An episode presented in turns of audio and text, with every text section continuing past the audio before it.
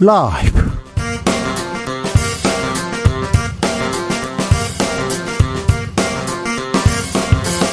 2023년 9월 22일 금요일입니다. 안녕하십니까. 주진우입니다. 이재명 대표 체포동의안 가결을 국민의힘에서는 환영하면서 국회 정상화의 첫 단계라고 평가했습니다. 그런데요, 국민의힘이 과연 웃을 일일까요? 김병민 최고위원에게 물어봅니다. 이재명 대표 영장 실질 심사는 26일 예정돼 있습니다. 민주당은 혼돈 그 자체입니다. 친명계는 적, 배신, 색출, 개가 된 이런 격앙된 발언을 쏟아내고 있고요. 음, 원내 지도부 사퇴하고 사퇴하고 혼돈에 빠졌습니다. 이재명 대표는 검사 독재 막을 수 있도록 민주당이 힘을 모아달라고 호소했는데요. 아, 민주당의 위기 과연 기회로 만들 수 있을지 더불어민주당 김의겸 의원에게 들어봅니다. 태영호 의원이 주진우 라이브에 나와서요. 북한에서도 이완용은 친일파로 배웠다. 친일파 옹호할 수 없다. 이런 발언을 했는데요. 친일파 이완용을 옹호하는 듯한 신원식 국방부 장관 후보자. 그런데 아직도 친일을 둘러싼 그리고 친일을 옹호하는 논란 계속되는데요. 친일파 옹호의 역사에 대해서 애국민남단에서 살펴봅니다. 나비처럼 날아 벌처럼 쏜다. 여기는 주진우 라이브입니다.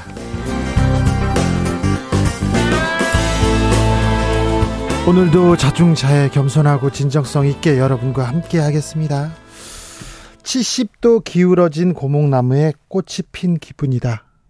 70도 기울어진 고목나무. 꽃이 피었다. 며칠 전 타계한 변희봉 배우가 2017년 75세 나이에 칸 국제영화제 레드 카펫을 밟았을 때 소감을 이렇게 밝혔습니다.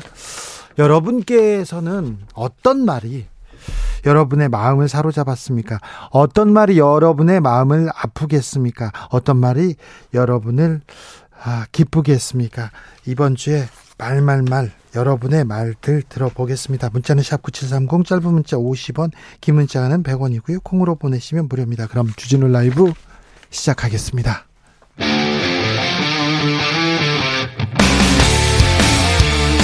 탐사보도 외길 인생 20년 주 기자가 제일 싫어하는 것은?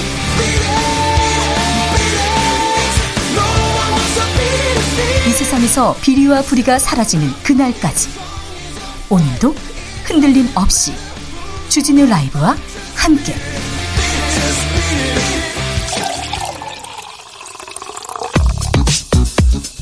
진짜 중요한 뉴스만 쭉 뽑아냈습니다.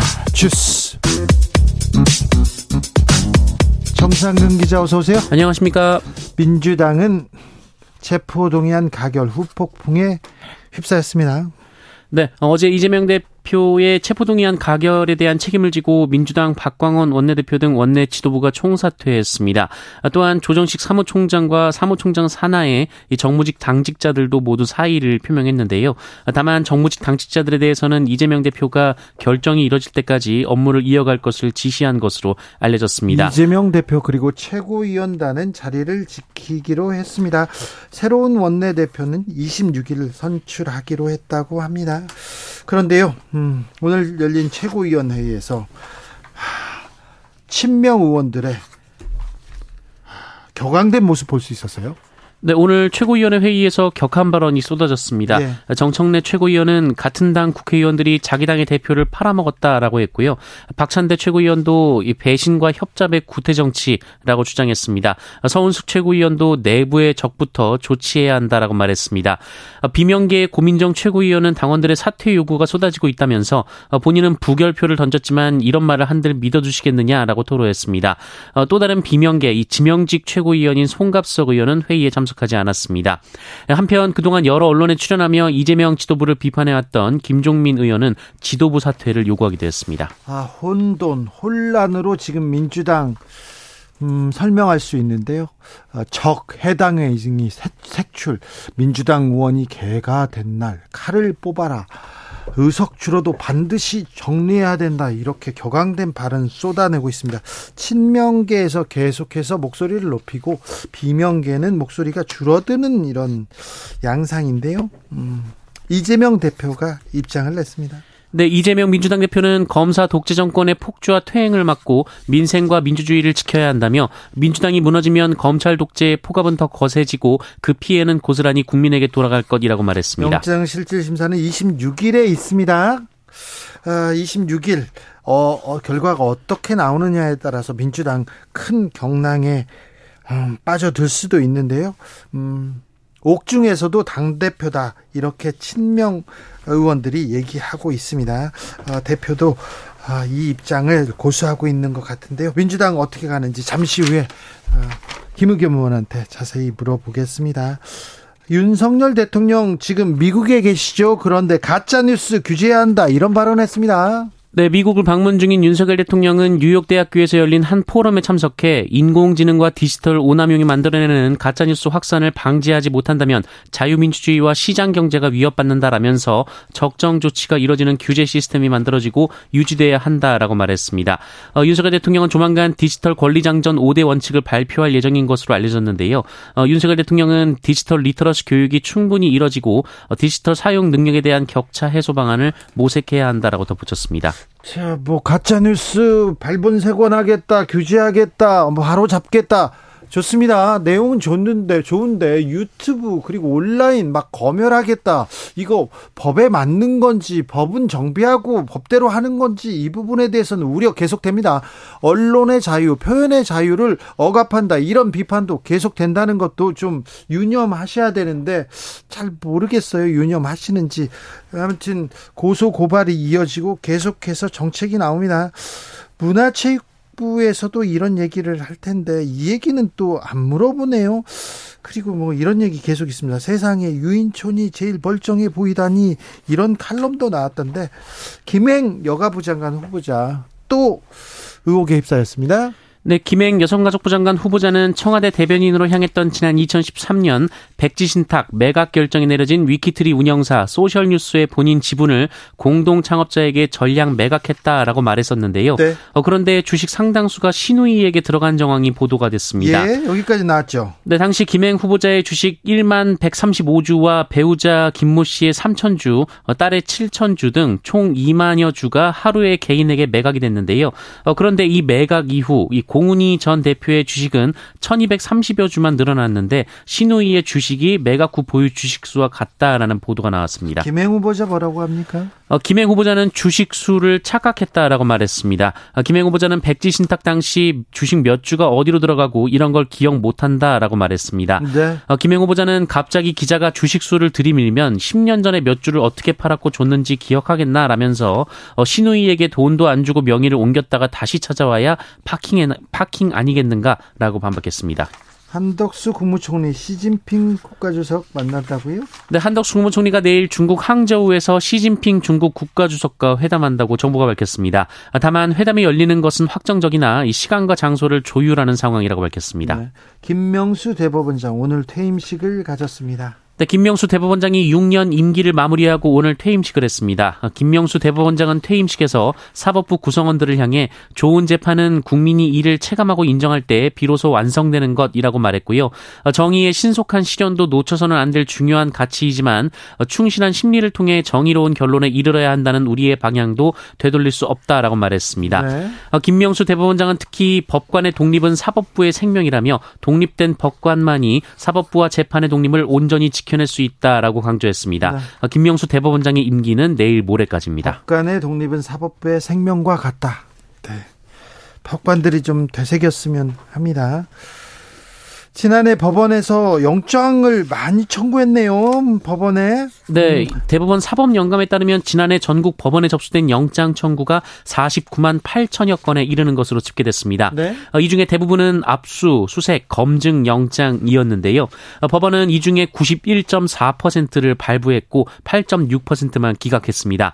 어, 기각된 것도 일부 기각까지 포함된 것이어서 실제 발부율은 더 올라갈 것으로 보입니다. 네. 검찰이 중앙선거관리위원회 압수수색했습니다. 네, 검찰은 선거관리위원회 채용비리 의혹과 관련해 오늘 압수수색에 착수했습니다. 어, 서울중앙지검은 오늘 오전부터 중앙, 서울, 대전, 전남, 충북 등 다섯 개 선관위 사무실에 검사와 수사관을 보내 채용 관련 자료 등을 확보했습니다. 네, 독감 환자가 아, 증가하고 있다고 합니다. 각별히 조심하셔야 됩니다. 네, 계약을 맞아 어린이 청소년들을 중심으로 독감 환자가 다시 증가세로 돌아섰다라는 통계가 나왔습니다.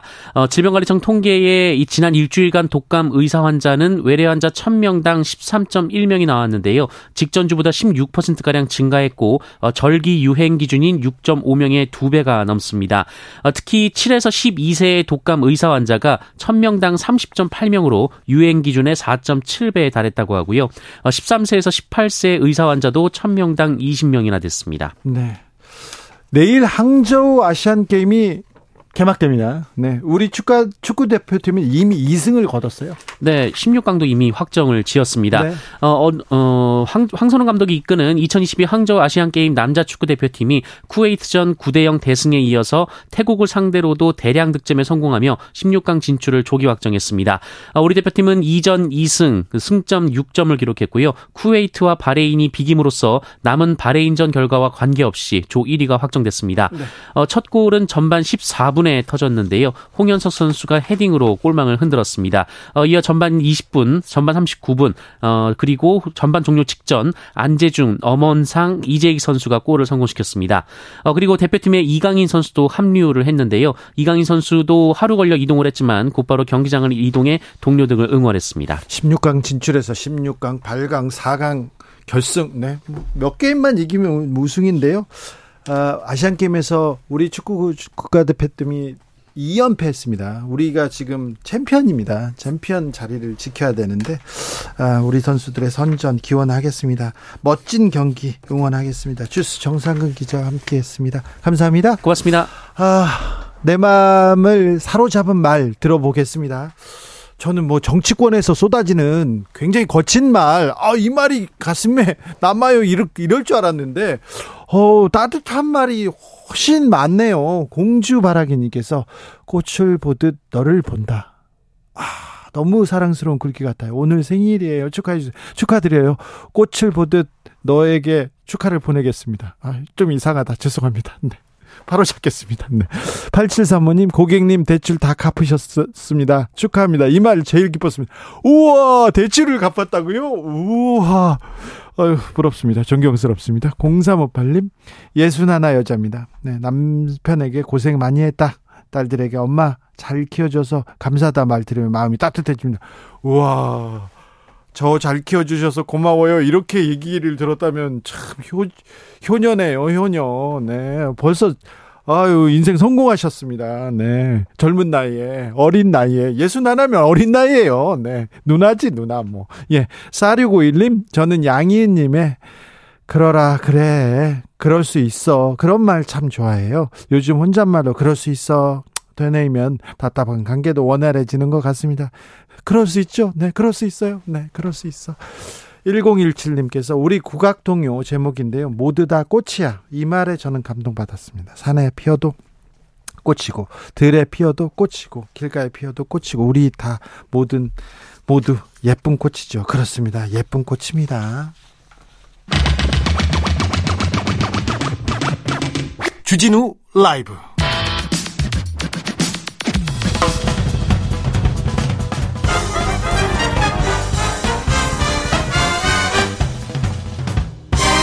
훅 인터뷰 모두를 위한 모두를 향한 모두의 궁금증 훅 인터뷰 더불어민주당 이재명 대표 체포동의안 가결됐습니다. 국민의힘 의원들 오케이 사인 내면서 환한 웃음 숨기지 않았는데요. 음, 과연 웃을 일일까요? 이재명 사라지면 국민의힘 위기가 본격적으로 시작된다. 이런 지적도 있는데 국민의힘 지도부는 어떻게 보고 있을까요? 김병민 최고위원에게 물어봅니다. 안녕하세요. 네, 안녕하세요. 오랜만에 네. 인사드립니다. 잘 계시죠? 건강하시죠? 보고 네, 네. 싶습니다. 저 추석 연휴 때문에 바쁘십니까? 네, 연휴 전에 네. 인생을 챙기는 집권당으로서 열심히 일하려고 노력하고 있습니다. 그렇습니까? 대통령 네. 선물도 받으셨어요? 아, 예, 제가 집에 뭐가 왔는지 잘 못 챙기고 있어갖고요. 네, 선물이 도착했을 겁니다. 선물 네. 그렇게 많이 옵니까? 집에 너무 늦게 들어가서. 아, 예. 네. 알겠어요. 예. 저기, 가세연에도 이렇게 대통령 선물 도착했더라고요. 우리 주진우 기자님한테는 혹시 안 왔어요? 안 왔어요? 네. 안 와요. 네, 제가 네. 설 선물에 꼭 갈 수 있도록 꼭 추천하겠습니다. 아니요, 아니요. 그러지 마세요. 괜찮습니다. 네. 자, 이재명 대표 체포동의안 가결됐습니다. 어떻게 보셨습니까? 예, 민주당 의원들의 선택이었다고 봅니다. 그러니까 민주당이 있는 의원들 보기에도 이재명 대표가 전 국민 앞에서 교섭단체 대표 연설을 약속했던 불체포 특권 포기 약속. 네. 이거 손바닥 뒤집듯이 뒤집을 수 있다고 생각하기는 어려웠을 거라고 봅니다. 더군다나 이 표결을 앞두고 있었던 부결 호소인으로 둔갑했던 이재명 대표의 모습을 보면서 더더군다나 고민이 많았을 거고요. 이재명 대표가 시종일관 얘기하는 건 죄가 없다, 증거가 없다, 검찰의 조작 수사다 이렇게 얘기하고 있으니 그 내용에 대한 판단은 결국 법원의 영장 실질 심사를 통해 받게 될 것이고 예. 그 기회를 민주당에 있는 양식 있는 의원들의 선택지 가결로 결정됐다고 봅니다. 26일 영장 실질 심사가 있습니다. 자, 예. 26일 이후 민주당은 어떻게 될까요? 국민의힘에서는 어떻게 예측하고 계십니까? 일단은 구속될 가능성, 영장이 발부될 가능성이 매우 높다고 생각을 합니다. 이재명 대표는 그동안 시종일관 모든 혐의들을 부인해 왔는데요. 네.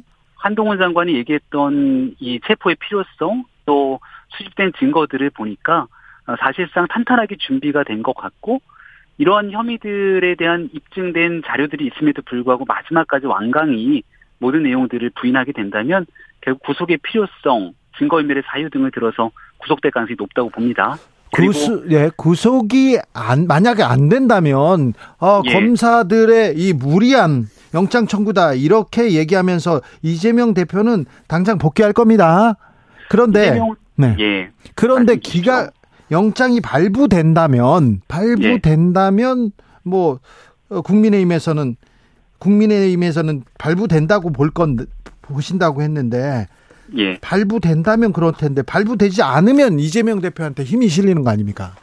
발부되지 않으면 이재명 대표한테 나름대로의 명분이 또 생길 수 있을 텐데요. 그죠? 근데 그런 가능성들을 생각했다면 지금처럼 그 체포동의안이 가결된 내용들만 가지고 네. 무슨 수박을 색출하네 대표를 팔아먹었네 이런 얘기를 하고 있는 민주당 의원들은 너무 황당한 주장을 펼치고 있는 것 아닌가요? 결국 법원의 심사 과정들이 있는데 네. 심사가 진행되기도 전부터 모든 것들이 규정 짓고 여기에 다른 목소리를 내고 있는 사람들을 이른바 악마화시키는 길에 나서고 있기 때문에 네. 지금은 법원 영장 실질 심사를 가기도 전부터 민주당이 민주주의를 퇴행시켰다라고 하는 측면들이 강하게 제기되고 있다고 생각합니다. 네. 만약에, 네, 만약에 이재명 이재명 대표가 내가 국민 앞에 약속했듯이 난 영장 실질 심사를 받으러 가서 결정을 받겠다라고 해서 당당히 기각 결정들이 내려왔다면 이재명 대표에게 정치적인 리더십과 힘이 엄청나게 실릴 텐데 네. 지금은 민주당 내에서의 분열이 가속화되고 있는 상황이어서 일단은 영장 심사 결과 이후로도 당내의 혼란, 후폭풍은 계속될 수밖에 없다고 생각합니다. 26일 이후 민주당 어떻게 될 것 같습니까? 저는 이제 구속을 가정해서 말씀을 드릴 수밖에 없을 것 같은데요. 일단은 세간에서 어제 그 많은 기자님들이 저한테 연락들이 꽤 많이 왔습니다. 이재명 대표가 구속되면 민주당이 이제 새롭게 사법 리스크가 좀 정리 종식되면서 예. 그 뒤로 이 변화의 길에 나서게 되면 국민의힘도 총선을 앞두고 좀 이 이재명 대표 얘기보다는 민생 중심, 경제 중심, 변화 쇄신에 나서야 되는 것 아니냐 이런 얘기들이거든요. 예. 그래서 제 답은 국민의힘은 그 준비가 돼 있고 또 시종일관 이 민생을 위한 경제 혁신의 길에 늘 나서고 있고 앞으로 총선을 앞두고 있는 시기에는 그 성과를 보여주게 더 노력할 거다. 예. 다만 그런데 이재명 대표가 구속된다 그래서 민주당이 이재명 대표의 사법 리스크를 종식시키면서 변화 혁신의 길에 나설 것이냐라고 하는 전제는 잘못됐다고 생각한다고 전 계속 얘기하고 있거든요. 네. 왜냐하면 이재명 대표가 구속이 만약 영장이 발부되면 예. 대표직을 그만두고 그리고 민주당이 정말 새롭게 혁신할 수 있도록 공간을 열어줘야 되는 것 아닙니까?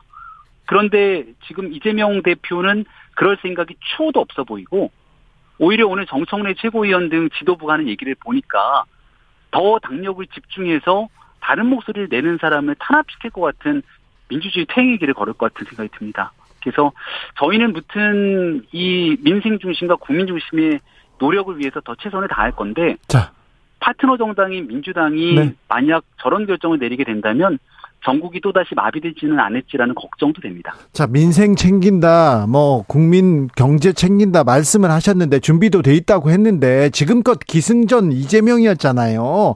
사실, 이재명, 기승전 이재명이었는데, 구속이 아니 지금까지도 기성전 이재명이었는데 구속돼야 이제 민생으로 가겠다 이 얘기도 조금 이해가 안 돼요. 아, 전혀 그렇지 않고요. 네? 그동안 이제 경제 중심, 민생 중심, 또 청년, 여성 그동안 왜 안 그랬어요? 아 많은 일들을 하고 있죠. 현장 행보도 하고 있고 제가 청년 정책 네트워크를 이끌면서 청년 정책을 냈던 많은 일들도 있고 네. 다만 네. 대한민국 이제 언론에서도 많은 정치 뉴스를 소비하게 되는데 네. 워낙이나 이재명 대표의 사법 리스크가 헌정사 유례 없는 큰 뉴스이기 때문에 네. 시종일관 이런 일들이 이제 정치화되고 있는 것 아니겠습니까? 그래서 이재명 대표를 중심으로 하고 있는 이 사법 리스크 문제와 또 이걸 방탄으로 회피하려고 하는 민주당의 문제 네. 이런 게 이제 커다란 국민적 관심사로 떠오르기 때문에 네. 결국은 더 뉴스에 많이 소비가 됐던 거라고 생각하고요. 이제 제가 그래서 말씀드리는 게이 예. 대표가 구속되고 나면 뭔가 상황이 좀 조정되고 정리되는 과정들을 거쳐야 되는 게 상식이라고 보는데 네. 민주당이 그런 모습들을 갖추지 않는 것 같아서 이게 약간 다시금 전국 대치 상황으로 또 끌고 가려는 것 아니야?라고 하는 우려도 일부 제기되는 게 사실입니다. 아 그러면 그러면 26일 이후에도 계속해서 정치 뉴스의 중심에는 이재명이 있고 제가 말씀드리는 건 이, 이재명 대표가 만약에 당 대표를 그만두지 않아요. 예. 그리고 영어의 몸이 됐는데도 대표직을 수행하고 있으면 어떤 일이 벌어지겠습니까? 저희의 이 논평이나 메시지와 관계없이 네. 지난날 이재명 대표가 단식하는 자리를 민주당의 수많은 사람들이 찾아갔던 것처럼 이제는 민주당 지도부나 많은 관계자들이 전부 이재명 대표 구치소를 찾아가면서 이재명 대표 안부를 묻고 더 우리가 결집해갖고서는 어, 윤석열 정부와 맞상대하겠다 이런 얘기들이 나오게 되면 우리가 이야기를 하지 않더라도 뉴스의 중심은 이재명 대표와 어, 그런 방식으로 규결되는 것 아닙니까? 그럼 이제 그, 그, 그러면 그 이후에도 민생 얘기, 경제 뉴스 얘기, 국민의힘 얘기는 못 듣는 겁니까? 아, 저희는 그런 길에 반드시 나설 것이고 또 거기에 대한 메시지들 중심으로 변화가 될 텐데 예. 이제 정치부 기자들이 비롯한 언론의 관심은 우리는 여당 뉴스를 쓰고 야당 뉴스를 쓸 때는 또 그런 방식으로 갈 수밖에 없는 거잖아요. 네, 네. 그래서 이재명 대표가 뉴스 현장에 있냐 없냐에 대한 얘기는 예. 야당인 민주당의 리더십이 어떤 방식으로 네. 이재명 대표를 끌고 갈 것인지 달려 있다고 생각합니다. 알겠습니다. 어제 한동훈 법무부 장관 국회에서 예. 어, 어, 이재명 대표 어, 구속에 관한 설명을 했습니다. 내용들을 예. 어떻게 들으셨어요? 내용들을 좀 끝까지 다 들을 수 있게 기회를 줬으면 좋았을 텐데 너무 고성, 야유 이런 일들이 있다 보니까 김진표 의장이 나서서 오히려 소리 지르는 야당 의원들을 제지하는 모습들까지 펼쳐졌다고 생각하는데요. 만약에 국회의원 신분이 아니라면 법원의 영장실질심사를 통해서 검찰은 왜 이 사람의 구속이 필요한지를 하나하나 구체적이고 어, 아주 분명한 논리적으로 설명을 할 겁니다. 그런데 국회의원이 갖고 있는 불체포 특권 때문에 어쩔 수 없이 법무부 장관이 나와서 왜 이 해당 의원에 대한 구속이 필요한지를 설명하는 자리지 않습니까? 네. 근데 그런 내용들을 전혀 듣지 않고 여기 나오는 메시지를 정치적으로 공격하게 되는 건 납득하기 어려운 일이라 생각하고 이제 곧 영장 실질 심사가 진행되니까 거기에서 검찰이 어떤 내용들을 설명하고 또 법원은 어떤 판단하는지 그 내용을 지켜보게 된다면 한동훈 장관이 무리하게 없는 내용들이 엮어서 정치 공세를 한 것인지 이런 엄청난 과거의 기록과 증거에도 불구하고 손바닥으로 하늘을 가리려는 듯 민주당이 방탄으로 막아세우려고 하는 무리한 행동이었는지는 곧 판가름이 날 겁니다. 김의겸 의원은요, 혼자 드라마 찍고 좀 즐기는 것 같다 이런 표현을 썼던데요. 네. 거진 막장 드라마는 청담동 술자리 의혹 등 이런 얘기들을 가지고 아이고 여기서 또 청담동 얘기를 또 하세요.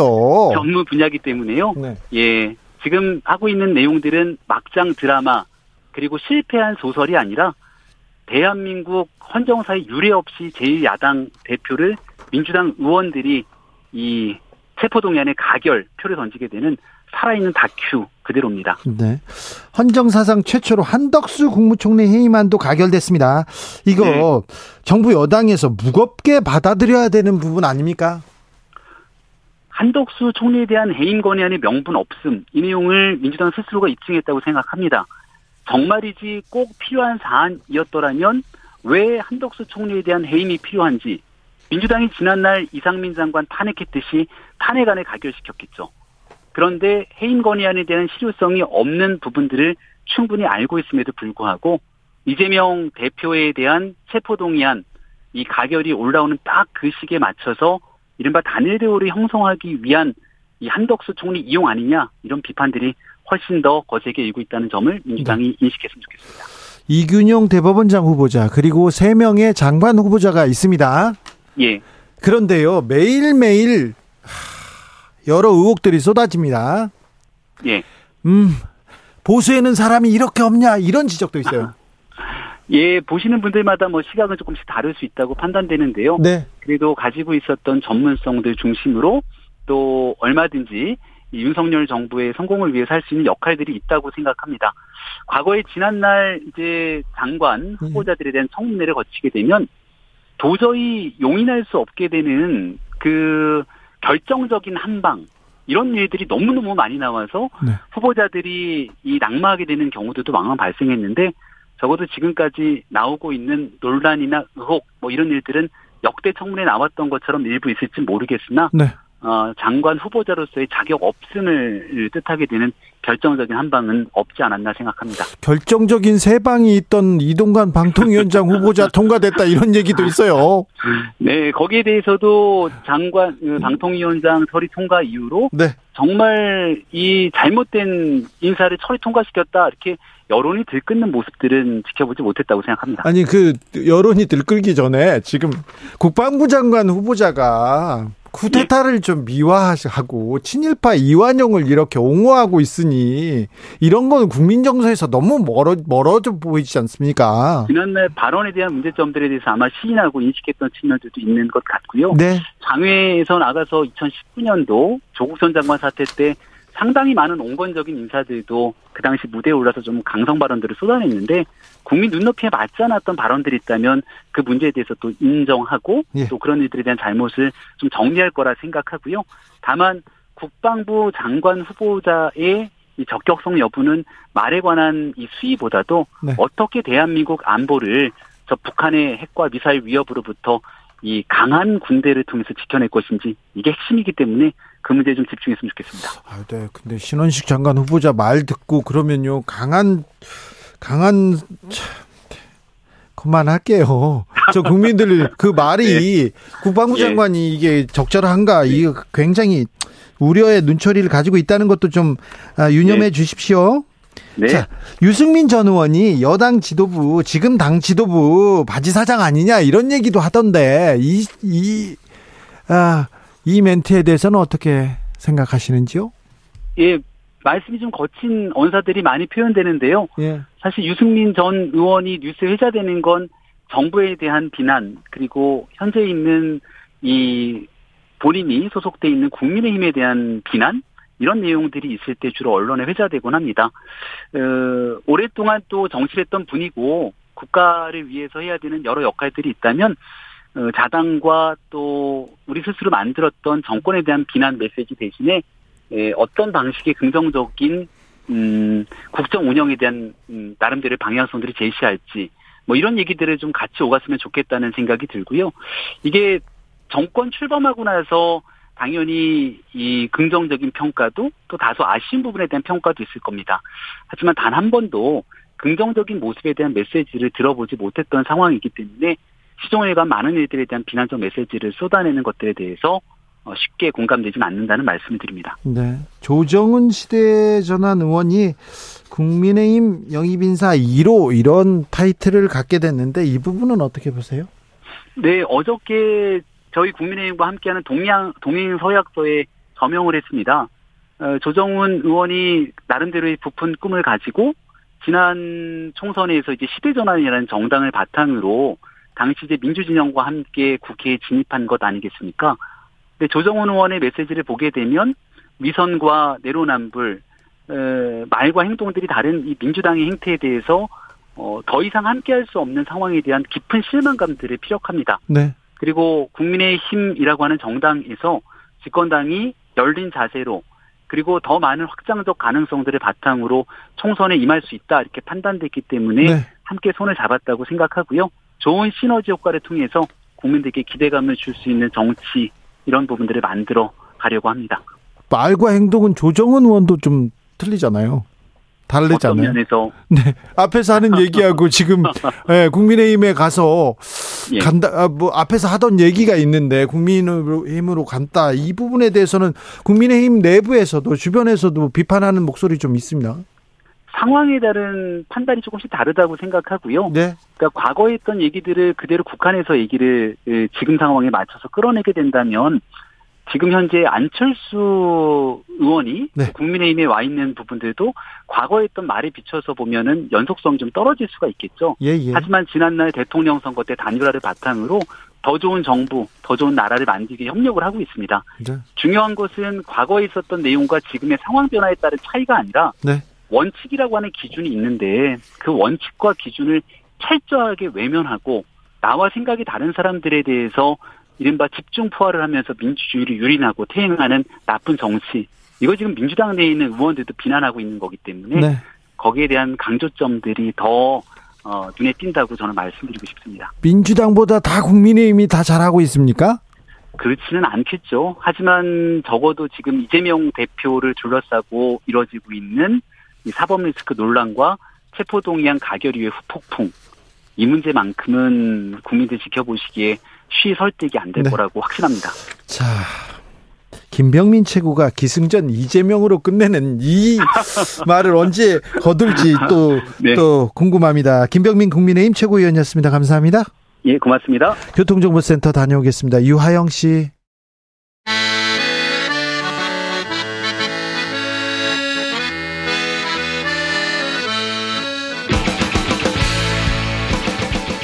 역사를 잊은 민족에게 미래는 없다. 역사에서 배우고 미래를 열어가겠습니다. 애국심으로 미래를 여는 남자들, 애국 미남단.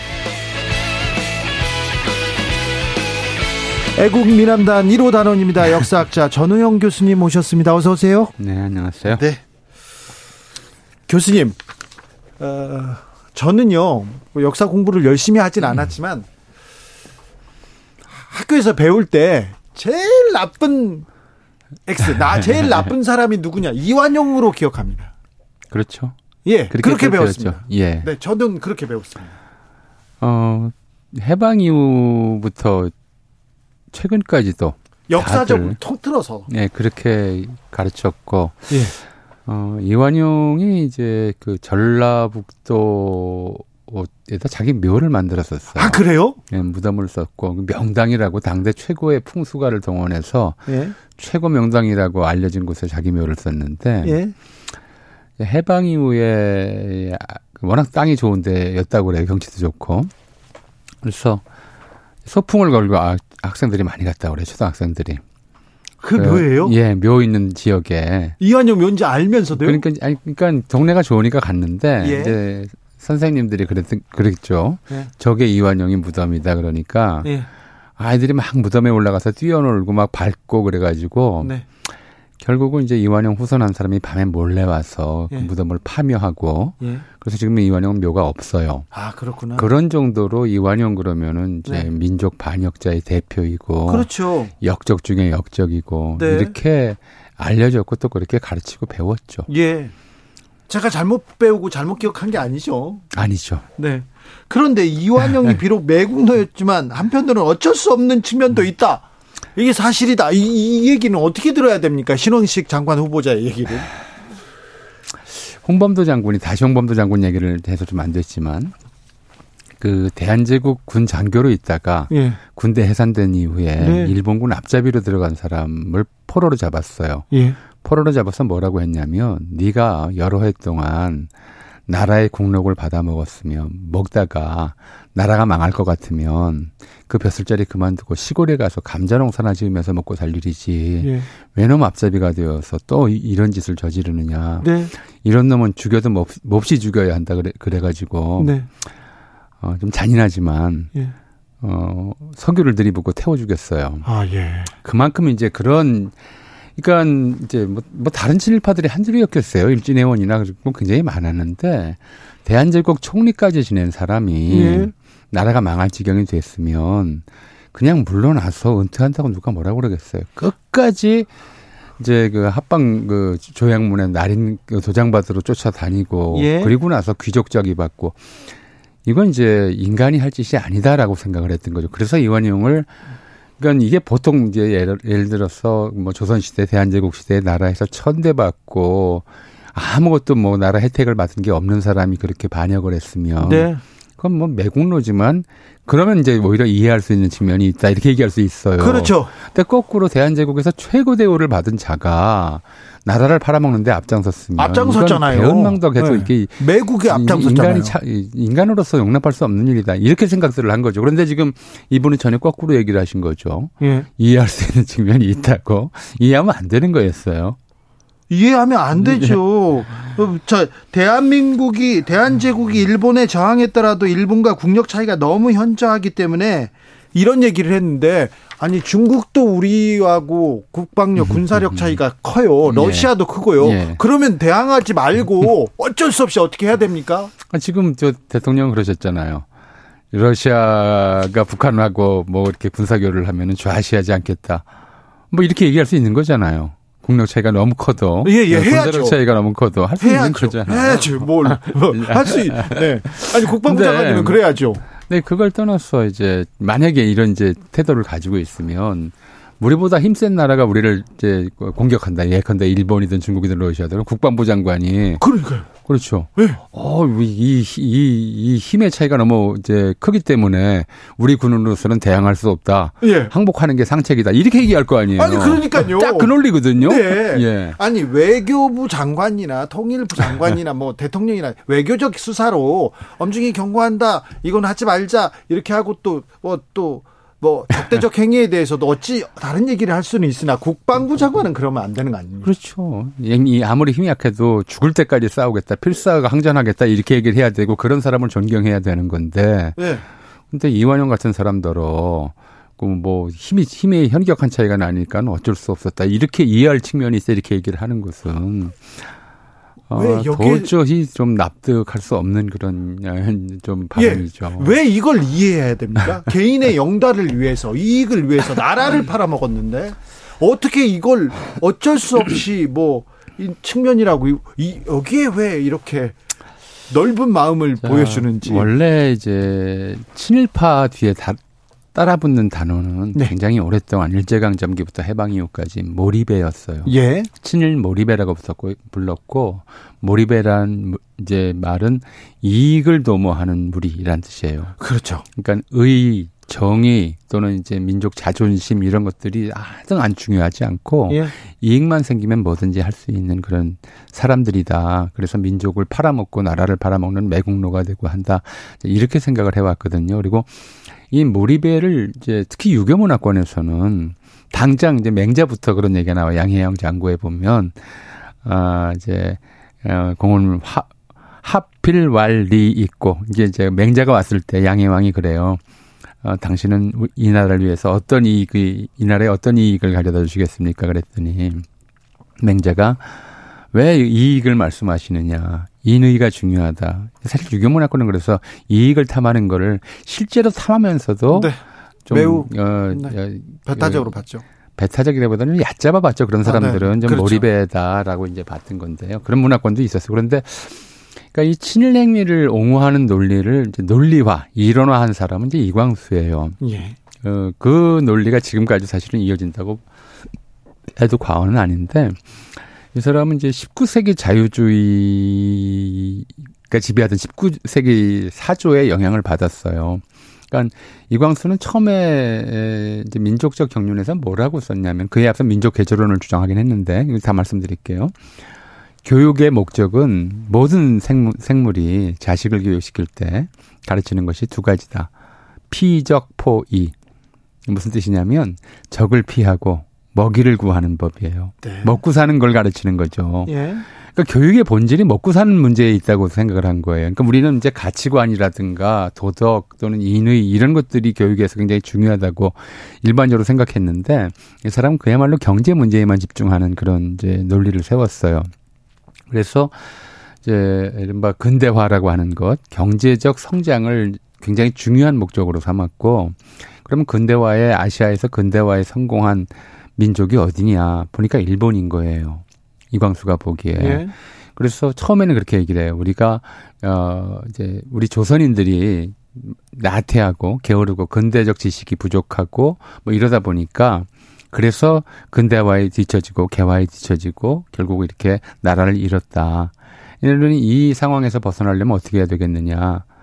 그 근대 문명을 빨리 받아들여야죠, 문물을. 어디에서 받아들일 거냐. 일본에서 받아들여야 한, 그 수밖에 없죠. 일본이 가장 선진국이라고 예. 봤으니까.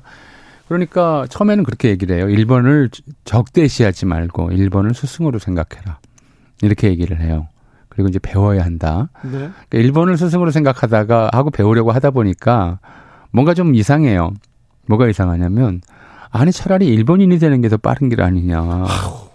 네. 한민족의 정체성이라고 하는 걸 가지고 그것도 굉장히 결점이 많은 한민족이라는 정체성을 고수하면서 일본에서 이거 배우고 이거 안 배우고 이렇게 따지는 게 불합리하게 보인 거예요, 이광수 눈에는. 그래서 네. 1940년대 뭐쯤 가면 뭐라고 얘기를 하냐면 우리 조선인은 어 살과 피와 뼈까지도 조선인이라고 하는 생각을 다 버리고 네. 완전히 일본인이 되어야 한다 이렇게 주장을 합니다.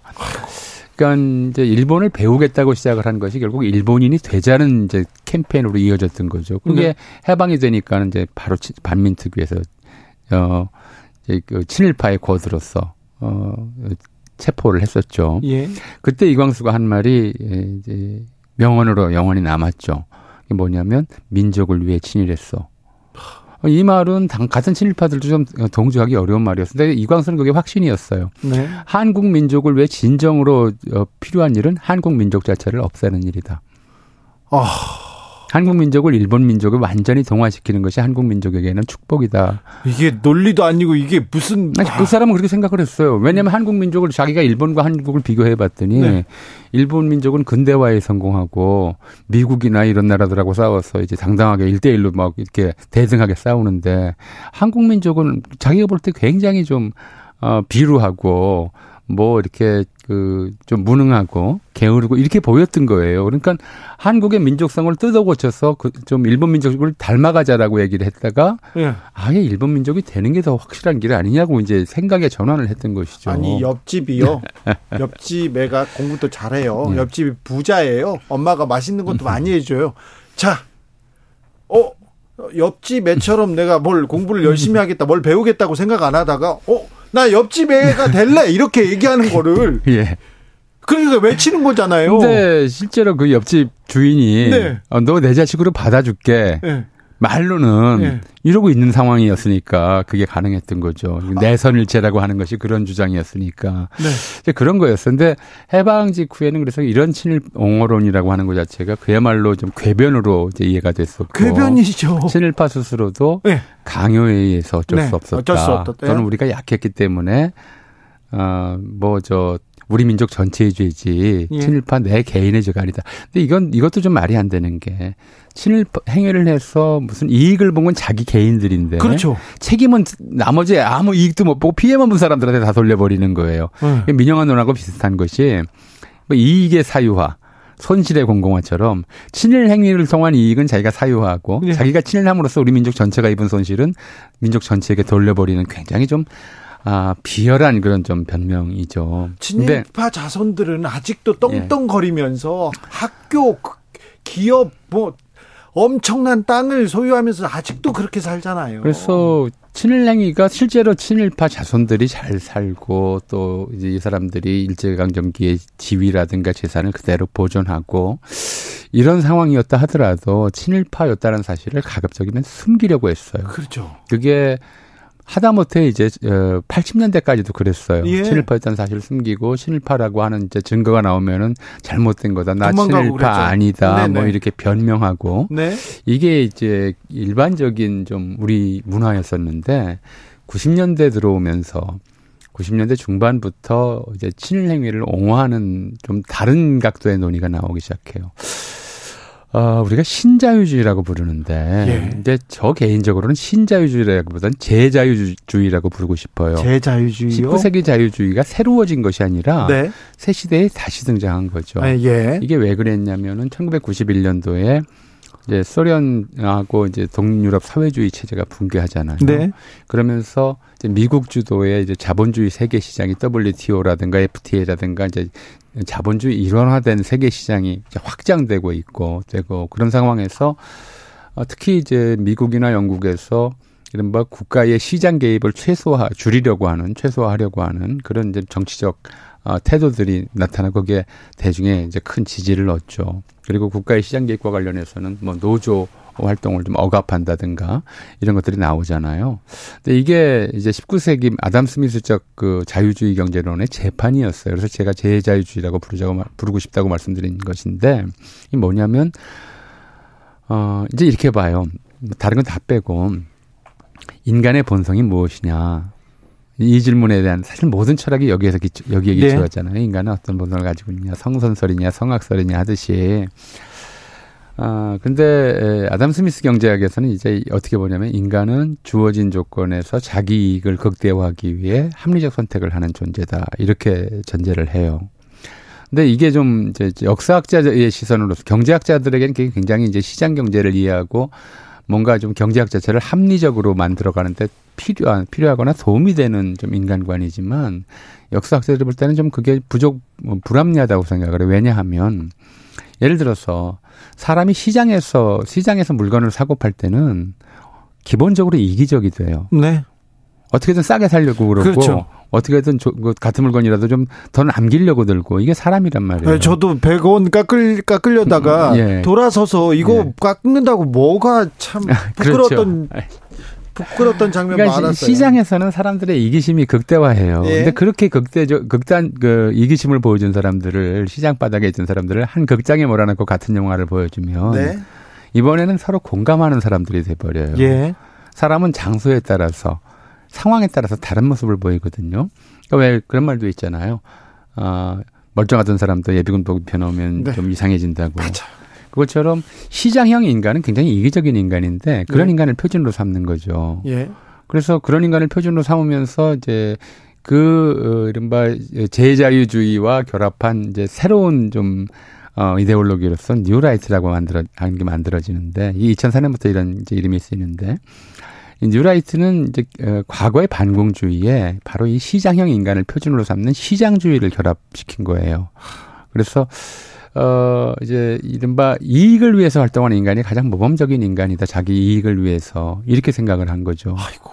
그렇게 생각을 하니까 어 2002년도에 이제 그 유명한 뭐 김한섭이라는 사람이 이제 쓴 책인데 네. 친일파를 위한 변명이나 네. 그밖에 그 아류 책들이 여러 권이 나와요. 예.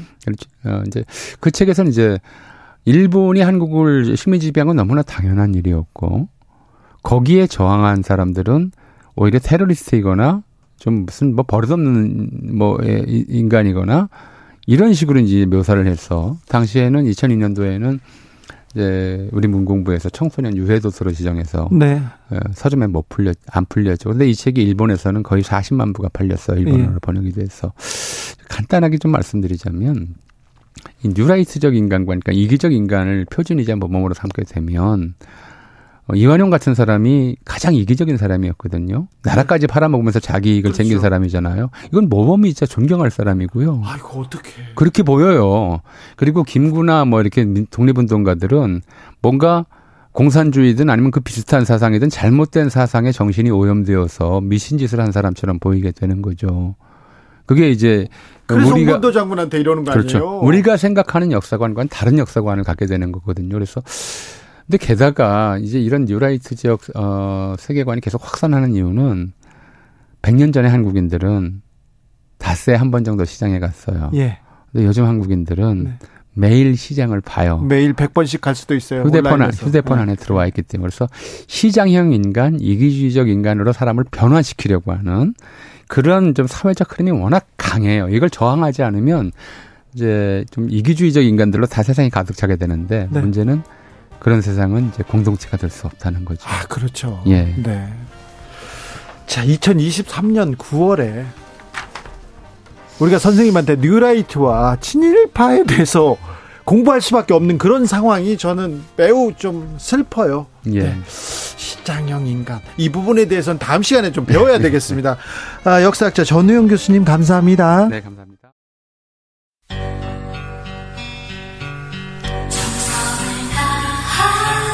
정성을 다하는 국민의 방송 KBS 주진우 라이브 그냥 그렇다고요.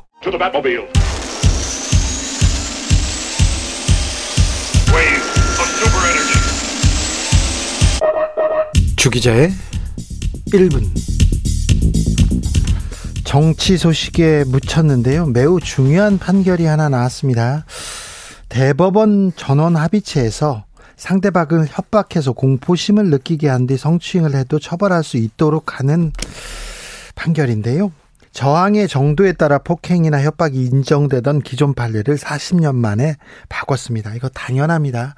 성적 자기결정권 그리고 자유권에서 한 발짝 진전한 결정이라고 볼 수 있습니다. 그동안 우리 법원 성폭행죄, 성협박죄 판단할 때요. 피해자가 얼마나 저항했느냐, 어떤 옷차림이었느냐, 얼마나 피해자다웠느냐 이런 거를 따졌어요. 여기에 따라서 판결이 영향을 받곤 했습니다. 대법원에서 한거 곤란 그리고 정조를 수호하는 태도 요구하는 입장 이거 배제해야 된다고 이렇게 했습니다. 성폭력 피해자 취재하면요 수사기관에서 법원에서 더 힘들었어요 이런 얘기 많이 들었습니다.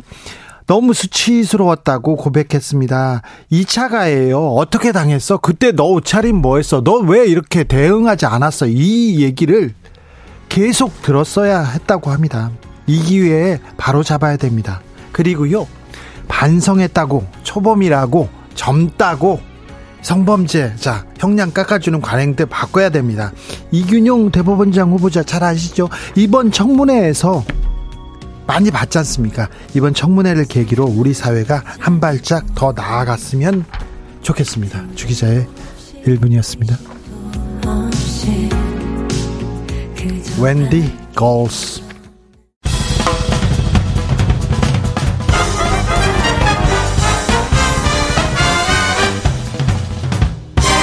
훅 인터뷰 훅 인터뷰 이어가겠습니다. 민주당 경랑으로 빠져들고 있습니다. 친명 의원들 격앙된 반응 보였고요. 아, 지지자들은 더 화가 난 모양새입니다. 26일 아, 날 원내대표 선출이 있고 이 대표 영장 심사도 있습니다. 자, 민주당은 이 위기 기회로 만들 수 있을까요? 더불어민주당 김의겸 의원에게 들어보겠습니다. 의원님 안녕하세요. 네, 안녕하십니까? 아, 이 대표의 체포동의안 가결 어떻게 보셨어요, 의원님은? 네, 심리적 변화를 겪었는데 예. 처음에는 당황했습니다. 네. 어, 뭐지? 어, 그 다음에는 야 어떻게 이런 일이 벌어지나라는 참담함. 네. 그리고 세 번째로는 잘해야겠구나라고 하는 긴장. 아 이렇게 변화가 되, 되고 있습니다. 네. 그러면 가결을 예상하지는 않으셨군요. 네, 저는 부결될 거라고 네. 아주 낙관적으로 생각을 하고 있었습니다. 저도 불결될 거라고 이렇게 생각했는데 그런데 가결될 거라는 이런 얘기도 좀 돌긴 했어요. 어, 그러니까 가결하신 분들 그걸 이제 제가 가결파라고 한다면 네. 가결파 의원들끼리는 굉장히 긴밀하게 소통을 하고 어 깻잎 세듯이 아, 한 표 한 표 다 정확하게 세고 있었더라고요. 나중에 얘기를 들어보니까. 아 그래요. 네. 음, 자, 이 대표는 검사 독재 정권의 폭주 퇴행을 막아달라 이런 입장문을 냈습니다. 어떻게 보셨는지요? 네, 어, 뭔가 입장을 내셔야 되는 좀 상황에서 예. 에, 국민을 믿고 굽힘없이 정진하겠다 이런 표현을 쓰셨던 게 마지막 네. 문장에 네. 에, 흔들리지 않고 가겠다. 또 26일 영장 실질 심사 네. 어, 반드시 이겨내겠다 이런 의지를 표명한 걸로 생각이 됩니다. 여기서 어 1차 체포동의안 그 부결 때와 비해서 저 찬성표가 좀 많이 나왔지 않습니까? 어, 네. 어떤 이유가 있다고 보시는지요? 어, 1, 2월에 1차가 있었고 예. 지금 네, 9월에 2차가 있었는데 그 7달의 시간이 지났지만 아, 아까 제가 말씀드렸던 가결파 의원들은 39분 예. 정도가 아, 상당히 좀 공고하게 있었구나. 네. 이런 걸 뒤늦게 깨닫게 되는데 1차 때는 19분이 발을 던졌고 어, 무효나 기권이 20분이었어요. 네. 그런데 이번에 19이 29으로 10명이 늘었고 대신 무효나 기권에 있었던 20분 중에서 10분이 에, 가표를 던지는 걸로 이동을 했습니다. 음. 전체는 바뀌지 않았는데 그 구성이 좀 바뀐 거죠. 어, 이렇게 네 어, 이렇게 아마 그 무효나 기권을 던지셨던 분들이 가로 10표 정도가 옮겨간 것은 어, 이재명 대표 체제를 바꿔야겠다. 예. 그리고 어 이번이 어쩌면 마지막 기회일 수 있다라고 예. 생각을 해서 어 결행을 한 게 아닌가 싶습니다. 네. 어제 가결 직후에 원내 지도부가 총사퇴했습니다. 그리고 이 대표와 최고위원단은 그대로 자리를 지키는 겁니까? 그러면? 네, 그렇습니다. 어, 이재명 대표 그리고 최고위원들은 그대로 가는 거고요. 네. 어, 원내대표가 책임을 지고 어, 물러났습니다. 어, 뭐 사실 최고위원들에게도 책임이 있죠. 그런데 어제 의원총회 제가 분위기를 보니까 예. 에, 박강원 대표에게 일차적인 책임을 물은 이유는 법적인 책임 그리고 정서적인 책임 두 가지를 물은 게 아닌가 싶습니다. 법적인 책임이라고 하는 것은 예. 이게 당원들이나 국민들을 상대로 하는 게 아니고 일차적으로 의원들을 원내 의원들을 상대로 어 일차적인 책임이 원내대표에게 있다라고 하는 법적인 책임이고요. 예. 두 번째로는 박광원 원내대표가 어, 이 선거에서 당선이 될 수 있었던 것은 가결파 어, 이번에 가표나 가표를 던지신 가결파들과 아, 화합하라고 그 책임을 아, 박강원 원내대표에게 지워졌는데 그 역할을 제대로 못했다. 이런 정서적 책임을 물은 게 아닌가 싶습니다. 체포동의안 가결을 원내대표가 책임을 져야 된다. 박강원 원내대표가 표결 전에 직전에 이재명 대표를 만났잖아요. 네. 어떤 제안을 했는데 받아들이지 않았다 이런 얘기가 시장에서는 계속 이렇게 흘러나오고 있습니다. 네네. 아, 뭐 저도 이래저래 이제 이야기를 들어보면 네. 어, 21일에 투표를 했는데 그 네. 목요일이요. 네. 전날 밤 20일 밤 늦게 네. 아, 이른바 가결파 중심 의원들 한 7분 정도가 예. 박강원 원내대표를 만나서 예. 어, 어떤 요구를 했던 것 같아요. 아, 그래요? 정확한 내용은 모르겠는데 박강원 대표한테 네, 박광원 원내대표에게 예. 아, 그 일곱 분이 만나서 예. 요구를 했는데 아마 주된 내용은 이재명 대표의 어떤 이선 후퇴 예. 가 중심 내용이 아니었을까 싶습니다. 네. 아, 그래서 그 내용을 가지고 에, 체포동의안 투표를 한 21일 아침에 박광원 원내대표가 병원에 가서 이재명 대표를 만났는데 네. 에, 만나고 돌아오셔서 이제 한 이야기가 공개적으로 밝힌 내용이 당 운영을 포용적으로 통합적으로 하겠다는 게 이제 이재명 대표의 약속이다 라고 말씀을 했는데 그 내용을 조금 더 한꺼풀 벗겨보면 공천을 예. 공정하게 하겠다. 공천에서 어, 내 반대파라 할지라도 불이익을 주지 않겠다. 네. 아, 이런 이제 말씀을 하신 거죠 이재명 대표가. 네. 그런데 이제 이게 상당히 간극이 있는 거죠. 예. 어, 가결파 의원들이 요구했던 것은 이선 후퇴인데 이재명 대표 체제의 예. 그런데 이재명 돌아온 약속은 그냥 내가 대표 계속하고 예. 대신 공천 공정하게 하겠다. 네. 아 이런 말이니 그 간극에서 뭐랄까 아, 실망을 한 게 아닌가 아, 싶습니다. 그리고 실제로 어제 의총에서 어, 뭐 가표를 던졌다라고 하는 한 의원이 에, 하신 말씀이 나는 에, 이재명 대표를 탄핵한 것이다 이런 표현을 쓰셨어요. 예. 어, 그래서 그것도 그런 맥락에서 나오신 나온 말이 아닌가 싶습니다. 네, 자 그런데 이 표결 직후에 굉장히 그 격앙된 의원들 많았어요. 뭐 칼을 뽑아야 된다. 의석수 줄더라도 반드시 정리해야 된다. 배신이다. 상응 조치해야 된다. 색출해야 된다. 계속해서 이렇게 강경발한 격한 표현 쏟아지고 있는데 이거는 어찌 보시는지요? 저는 바람직하지 않다고 생각합니다. 어,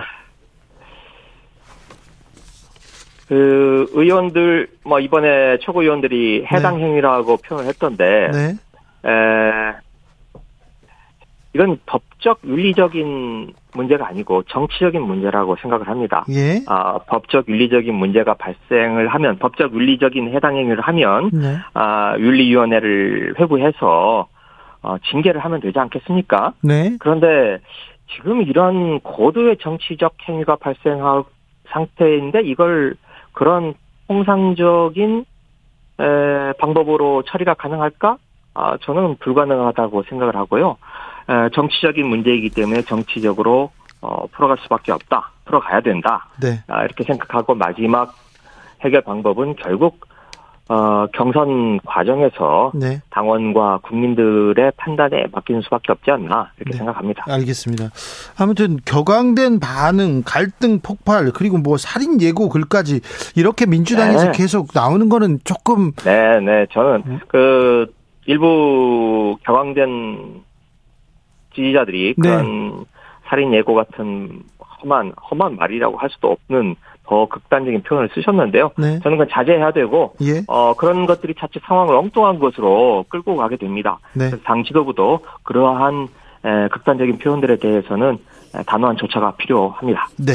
단, 이 대표가 단식을 마치고, 단식을 마치고 다시 이렇게 돌아와야 될 텐데, 아, 단식이 계속 변수입니다. 어떻게 됩니까, 단식은?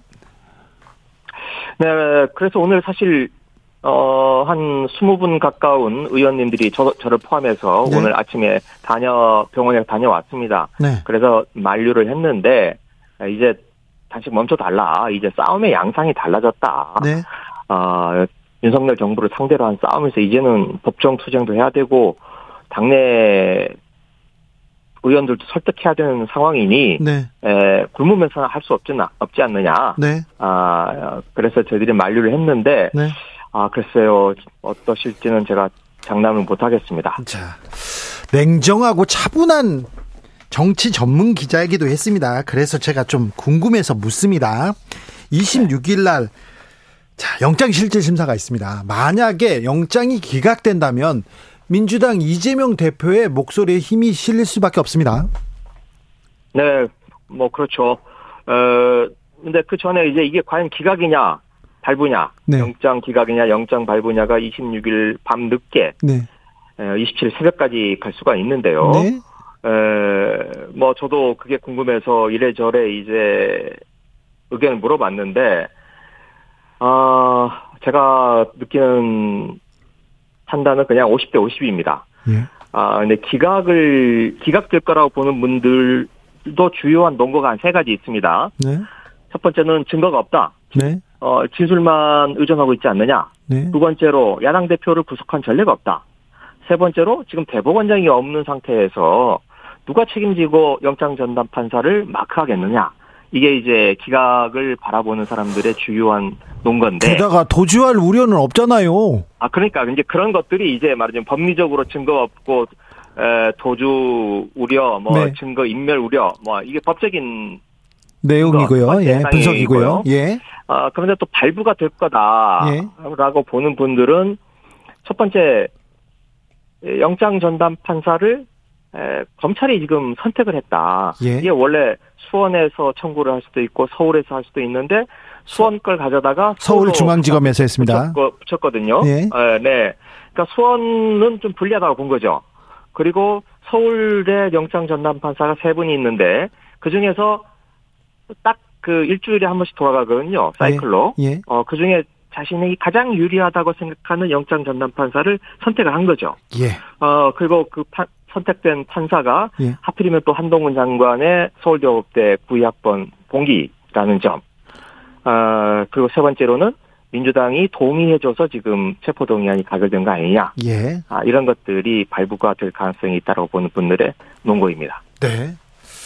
알겠습니다. 네. 자, 그런데요. 대표의 네. 구속영장이 발부되든 기각되든 이 대표가 네. 역할을 계속할 것이다. 이런 얘기가 계속 나옵니다. 네. 어, 오늘 뭐 정청래 최고가 뭐 직접 소통을 하고 있는 정청래 최고가 사퇴는 없다 예. 이렇게 예. 공언을 했는데 에, 물론 저 기각이 된다면 이제 완전히 사법 리스크를 벗어나서 네. 올가미를 벗어나서 이제 화를 날게 되는 거니 그건 뭐 당연한 이야기고요. 예. 에, 발부가 될 경우 아 굉장히 뭐 어려운 상황이 되는 건데 에, 그래서 26일 저희들이 예. 26일 새로 뽑게 될 원내대표가 어떤 분이 되느냐 아 이분이 이재명 대표와 긴밀하게 소통하고 원활하게 관계를 유지할 수 있는 분이 된다면 옥중에서도 이 대표 체제를 유지해 갈 수 가는 거 아닌가 싶은 거고요.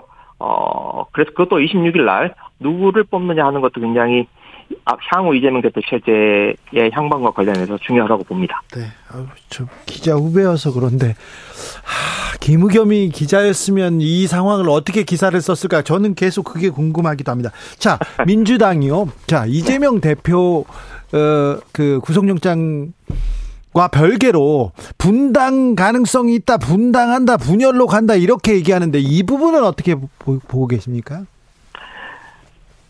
저는 어, 분당 없다고 생각합니다. 네. 아, 첫 번째로 지금 아까 제가 이야기했던 39분, 네. 어, 가, 이제 가격, 뭐 여기에 이제 무효와 기권까지 포함하면 그렇습니다. 네. 아, 이분들이 많이 미탈을 하셨지만, 네. 에, 이, 이재명 대표에 대한 반발의 강도, 예. 어, 이게 상당히 차이가 나는 거고요. 예. 또 이해관계도 다릅니다. 네. 그래서 어, 탈 당과 지금은 뭐 무기명 비밀 투표니 이탈을 할 수 있지만 네. 정말 탈당과 분당을 결행한다? 이건 굉장히 어려운 거고 예. 또그 설사 그렇다 할지라도 이게 교섭단체를 구성할 수 있는 숫자는 저는 안 된다라고 보는 거고요. 예, 예. 아 그리고 무엇보다도 제일 중요한 건 네. 아, 대선 후보로 내세울 만한 분이 없지 않습니까? 예. 네, 그래서 대선 후보 없는 어떤 독자적인 창당? 네. 아, 이건 어, 네. 앙금이 없는 찐빵이나 네. 마찬가지죠. 알겠습니다. 네. 네. 돈을 만들고 당 조직을 구성할 사람도 없다 이렇게 얘기하는데 그렇죠. 네. 이상민 의원도 이상민 의원이 비명계 의원입니다. 이상민 의원이 유쾌한 네네. 결별도 한 방법이라고 했는데 저 김의겸 의원은 선을 긋고 있는데 저도 거, 비슷한 생각입니다. 그럴 것 같아요. 네. 네. 네. 자 어제요 고민정 의원 그 사진이 하나 나왔는데 웃는 아, 사진 네네. 때문에 매우 악플로 고통을 받고 있던데 자 민주당의 현실이 지금 고민정의 표정에서 드러나 뭐 그 고민정의 지금 현실에서 드러나는 거 아니냐 이런 생각도 들었습니다. 네, 그 참 이게 안타까운 일인데요. 예. 어 당이 상황이 자꾸 어려워지니까 예. 에, 당을 화합과 포용 또 중간지대로 끌어들이는 세력과 힘은 점점 약해지고 네. 어, 특히 이제 어제 체포동의안 가결처럼 이건 마치 어, 모세 지팡이가 홍해를 쫙 가르듯이 네. 에, 이렇게 갈라져 버리는 상황에서 네. 어, 뭔가 좀 중간지대를 찾아보려고 하는 고민정 최고 같은 분들이 예. 점점점 어, 설 자리가 없어지는 네. 그리고 어, 당 안팎으로부터 공격을 당하는 네. 아 이런 상황이 저도 너무 안타깝고 어그 또 특히 그 웃는 모습이 악의적으로 그 마치 막 사실과 다른데도 웃는 것처럼 다르게 지금 에, 나오지 않았습니까? 예, 예. 아 그걸 가지고 어, 공격하는 것, 아 그런 건 정말 자제 자제가 아니라 그건 절대로 해서는 안 되는 일이죠. 예. 네. 민주당 지지자들이 그 중간에서도 거의 호응받고 공감받을 때가 많았는데 요즘은 꼭 그렇지만도 않다 이런 생각에 걱정하는 지지자들도 많습니다. 5815님 공정도 없고 상식도 없고 의리도 없고 국민도 없는 이 나라의 미래가 서글픕니다 얘기하셨고요. 광, 곽창섭님께서는요. 경제가 어렵고 정치는 너무 대립적으로 가는 거 걱정입니다. 제발 민생 좀 챙겨주세요. 민주당이 더 잘해주셔야 됩니다. 이런 부탁하는 분들 많습니다. 네네. 그런데 의원님 어제 한동훈 의원 아니 한동훈 의원은 아니죠. 국회에서 하도 말을 네. 많이 해가지고 한동훈 장관의 그 체포동의안 필요성 설명 어떻게 들으셨어요? 어 한동훈 장관이 저 들고 나간 원고가 있습니다. 예. 에, 그게 에, 13페이지 정도 되는데요. 네. 제가 한번 그걸 한번 어, 정상적, 정상적인 속도로 읽으면 얼마나 걸릴지 한번 가늠을 해봤더니 1시간 정도가 걸려요. 네. 네. 보통 체포동의안을 요구할 때 법무부 장관이 네. 1분, 2분, 길어야 3분을 넘지 않았습니다. 그 전에는요. 법무부 그 장관의 예, 저기 네. 체포동의안 설명이 뭐 네. 뉴스를 타는 적도 거의 없었어요. 없었죠. 네. 그렇죠. 네. 네. 한 서너 줄을 읽고 그냥 끝마칩니다. 그런데 네. 뭐 계속 어, 독특한 방법으로 뭐 부스럭거린 소리니 하는 자극적인 말들을 썼는데 이번에는 완전히 양으로 그냥 어 밀고 나오려고 한 시간을 설명을 하려고 가지고 나왔더라고요. 네. 아 그리고 저는 그걸 보면서 또 이걸 당연히 민주당 의원들의 항의와 저 항의가 있지 않았겠습니까? 네. 누구나 예상할 수 있는 건데 저는 한동훈 장관이 그것까지 다 계산을 계산에 고려해 넣고 어, 그 항의도 즐기면서 에, 이 국회라고 하는 연극 무대에 선 어, 주인공 예. 모노드라마를 찍는 한 편의 연극 아, 그걸 연출한 것 같다. 그런 느낌을 제가 내내 받았습니다. 네. 국회 올 때마다 이렇게 기자들 앞에 서서 네, 뉴스를 네. 만들어내는데요. 네. 이 부분은 어떻게 보세요? 아, 너무 심하잖아요. 네. 심합니까? 뭐, 네, 심한 정도가 아니고, 어, 일탈한 거죠. 정상적인, 본인이 장관인데, 이건 검사도 아니고, 어, 네, 그러면서 저는 하여튼, 어제 특히 이제, 전 어제, 김기표 의장과 서로 실랑이를 벌이는 것도, 에, 이게 자신이 연극 무대에 쓰인 주인공으로서, 어, 김, 심지어 김진표 의장까지 연극의 소품으로 이용을 하고 있구나. 아, 그런 느낌을 받았습니다. 그리고 이게 자신을, 그, 이게 또 그, 윤, 저 윤석열 정부에 도움이 될까? 아, 저는, 에, 한동훈 장관 개인 스, 스스로를 돋보이게 하려고 하는 행동으로밖에 해석이 되지 않습니다. 네. 장관 후보자 청문회 지금 앞두고 있습니다. 그리고 이균용 대법원 장 후보자 청문회가 끝났는데요.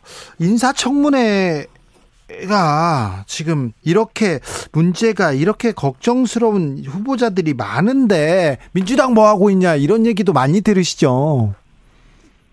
근데 충분히 지금 저희 어 의원님들이 네. 어, 상임위별로 어 김행 뭐 국방부 장관, 문체부 네. 장관 어다 지금 문제점을 드러내고 있지 않습니까? 네네. 또 어, 대법원장 후보 이균영 후보자에 대해서도 어, 굉장히 많은 자질의 문제, 도덕성의 문제, 뭐 판결 성향의 문제 이런 것들이 에, 드러나고 있는데 저는 이제 야 확실히 이 기울어진 언론의 운동장이 네. 확실하구나 싶은 게 문재인 정부 때 이 정도가 있었으면 네. 아 정말 맨날 며칠 도배가 됐을 겁니다. 그런데 그냥 한쪽의 주장 또 반박 아주 균형 있게 똑같이 어, 보도하는 주류 언론들의 모습을 보면서 뭐 너무 요즘은 뭐 실망도 안 하죠. 의, 원님 그것도 있는데 되니까. 너무 네. 많은 후보자들의 너무 많은 의혹들이 네, 네. 나오면서 의혹이 의혹을 덮고 있는 건 아닙니까? 네, 네, 그렇습니다. 그것도 그래서 아, 이 한꺼번에 에, 몽땅 세일 어, 창고 재개방을 하는 거 아닌가. 네. 어, 문제, 문제가 있는 후보자들 네. 다 묶어서 어 일괄 처리, 땡 처리하는 거 아닌가 이런 생각도 들었습니다. 선택과 집중 그래서 민주당이 그래서 이 부분은 좀 집중했어야 되는데 이 부분은 이 후보는 좀 문제가 있는데 이걸 이 얘기를 언론 언론 보다도 민주당이 좀 더좀 좀 잘해줬으면 하는 사람들이 많아요. 의원님이 글로 네. 가셔서 그래요. 네. 아 이거 그 아, 글쎄, 제가, 제가, 제가 보기에는 우리 상임위 위원들이 다들 지금, 어, 밤늦게까지 일하시면서 열심히 하고 있, 다고 저는 생각을 하고 있습니다. 네. 알겠습니다. 추석 때, 자, 지역 인심, 인심들 이렇게 쭉, 쭉 돌아보시고요. 다시 네. 저 스튜디오로 모시겠습니다. 감사합니다. 네, 고맙습니다. 더불어민주당 김의겸 의원이었습니다. 정치 피로, 사건, 사고로 인한 피로, 고달픈 일상에서 오는 피로. 오늘 시사하셨습니까? 경험해보세요. 들은 날과 안 들은 날의 차이. 여러분의 피로를 날려줄 저녁 한 끼 시사. 추진우 라이브.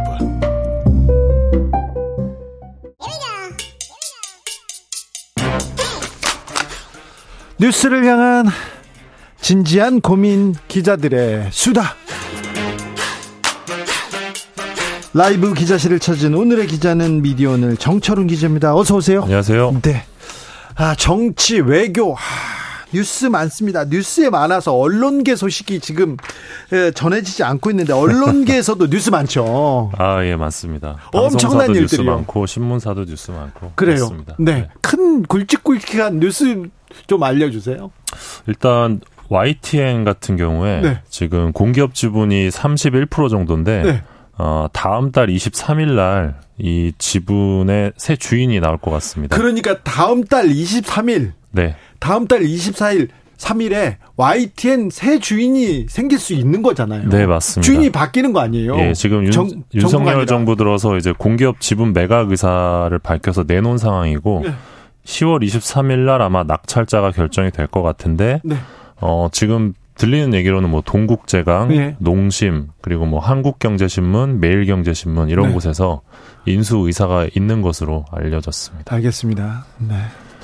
아, 그곳에 인수돼서 공정, 언론의 본분 이런 걸 더 많이 생각할까 이익을 생각할까 좀 예. 걱정되는 부분이에요. 예, KBS랑 MBC도 뭐 계속 사건 사고가 있는데요. 네. 어, KBS 같은 경우는 다음 주 월요일 날 서류 접수 마감이 됩니다. 새 사장. 새 사장이요? 예, 새 사장 서류 접수가 마감이 되고. 이 사장 되고. 해임되고 사장 해임되고 예. 새 사장 지금 명절 그 추석 끝나자마자요.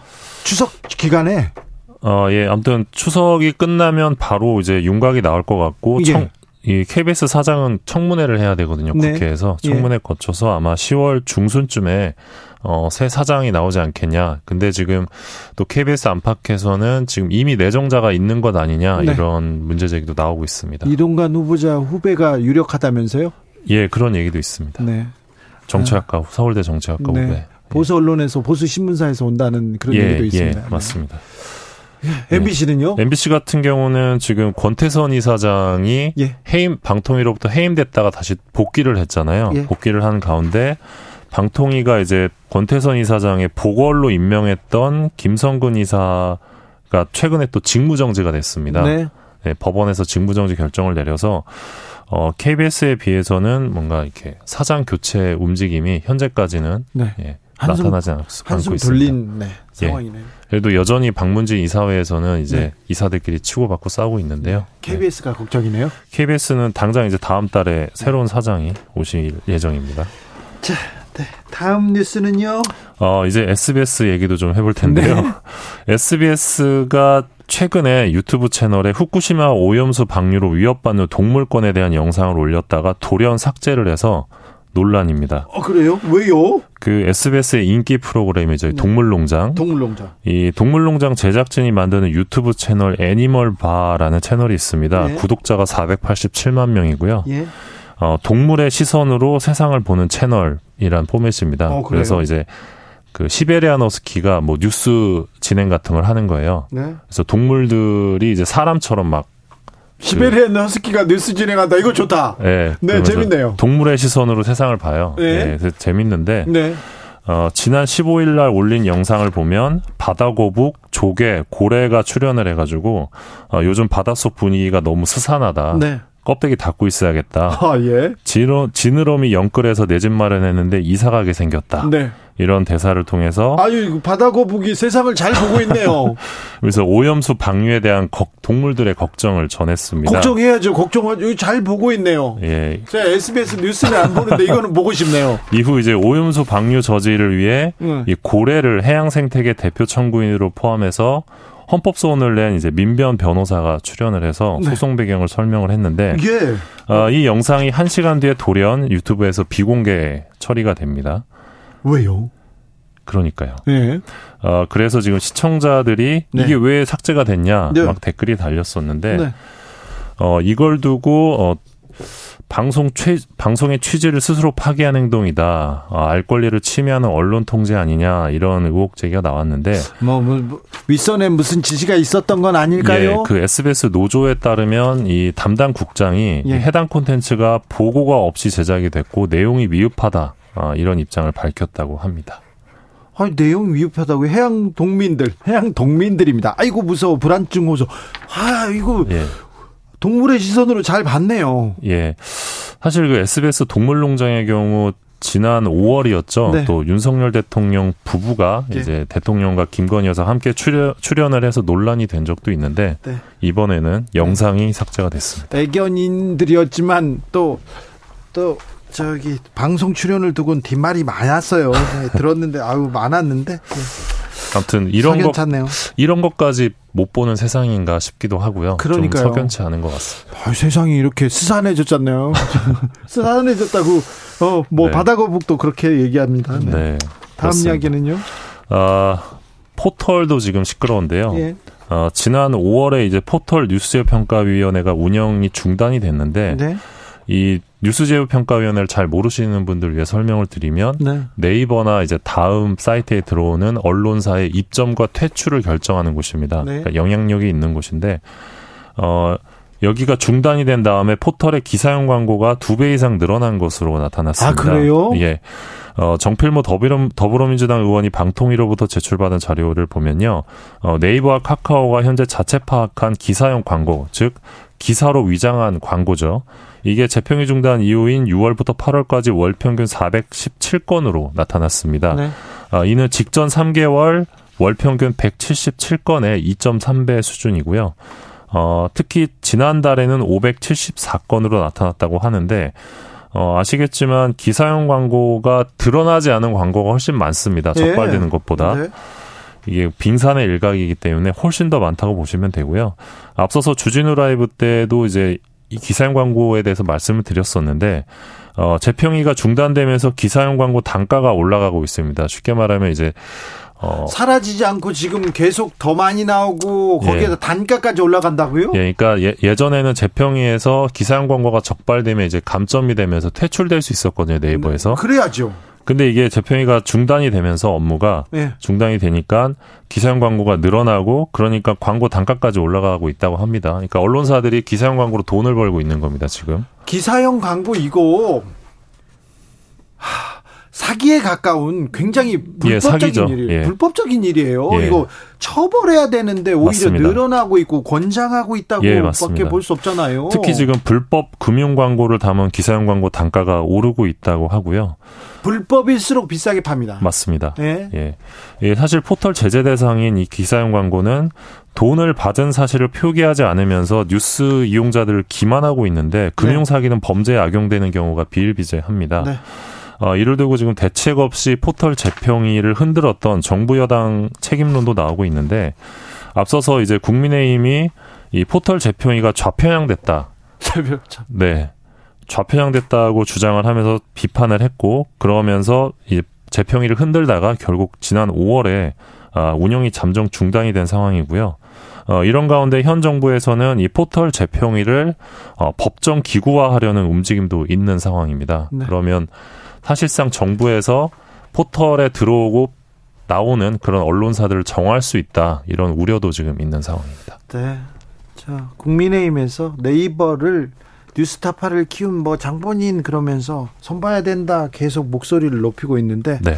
아, 이, 벌써 좀 손을 보고 계시는 거 아닌가 이런 생각도 좀 듭니다.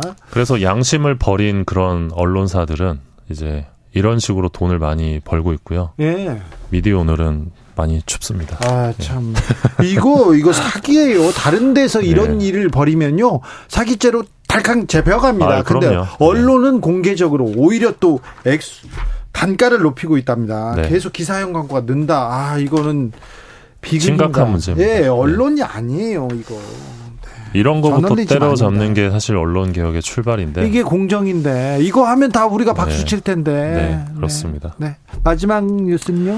네, 시사주간지 시사인이 실시한 대한민국 신뢰도 조사에서 추석 때마다 합니다. 네, 맞습니다. MBC가 가장 신뢰하는 언론 매체 1위를 기록을 했습니다. 네. MBC가 18.7%, KBS가 14.2%, JTBC가 6.6% 순이었는데 어, MBC랑 KBS는 전년보다 상승했습니다. 신뢰도가. 네. 어, 특히 MBC의 상승세가 높았는데 아무래도 윤석열 정부 탓이죠. 예, 대통령실이 상승세의 1등 공신이다. 네. 이런 분석이 가능해 보이고요. 예. 가장 불신하는 매체 1위는 응답률 20%를 기록한 조선일보였고요. 이건 그 조사가 시작된 이래로 조선일보가 한 번도 놓치지 않았던 것 같아요. 예, 맞습니다. 그리고 뒤를 이어 TV조선이 13.6%로 2위를 기록했습니다. 네. 그러니까 사이좋게 조선일보와 TV조선이 1위를 기록을 했고요. MBC가 12.9%로 3위였는데 어, MBC는 신뢰하는 사람도 많고 또 불신하는 사람도 많은 그런 상황이라고 보실 수 있, 겠습니다 정철웅 기자한테 물을게요. 네. 조선일보의 영향력이 커진 것 같지 않습니까? 지금 최근에? 어, 조선일보 영향력은 늘 컸던 것 같습니다. 늘 컸는데 예. 최근에 어떤 커지고 있다. 음. 아니 아니면 그 뭐 언제나 컸다 이거. 커지고 있다는 느낌은 받습니다. 왜냐하면 그날 일면 기사가 나오든지 아니면 뭐 사설이 나오든지 하면 그거를 여당에서 그대로 받아서 논평을 내고 예. 또, 또 그걸 받아서 뭐 고발이 이루어지고 뭐 이런 일련의 사이클이 좀 있다는 뭐 개인적인 의심이 들긴 합니다. 네. 그래서 정부 여당 정책과 어떤 정부 여당이 만드는 프레임에 영향을 주고 있다는 느낌? 예. KBS의 영향력은 어떻습니까? KBS 영향력은 어 적어도 이제 우리가 그 여론 주도층이라고 하는 네. 어, 여론조도층 입장에서 볼 때는 조선일보보다는 좀 영향력이 덜하지 않나 개인적으로. 덜하다. 예. 왜 그럴까요? 더 많은 사람들이 보고 더 많은 사람들이 영향을 받는데. 그러니까 저도 그게 의문인데 사실 KBS의 신뢰도 그리고 조선일보의 신뢰도, 조선일보의 불신도를 비교해 보면 네. 당연히 네. KBS의 영향력이 더 높아야 되는데 네.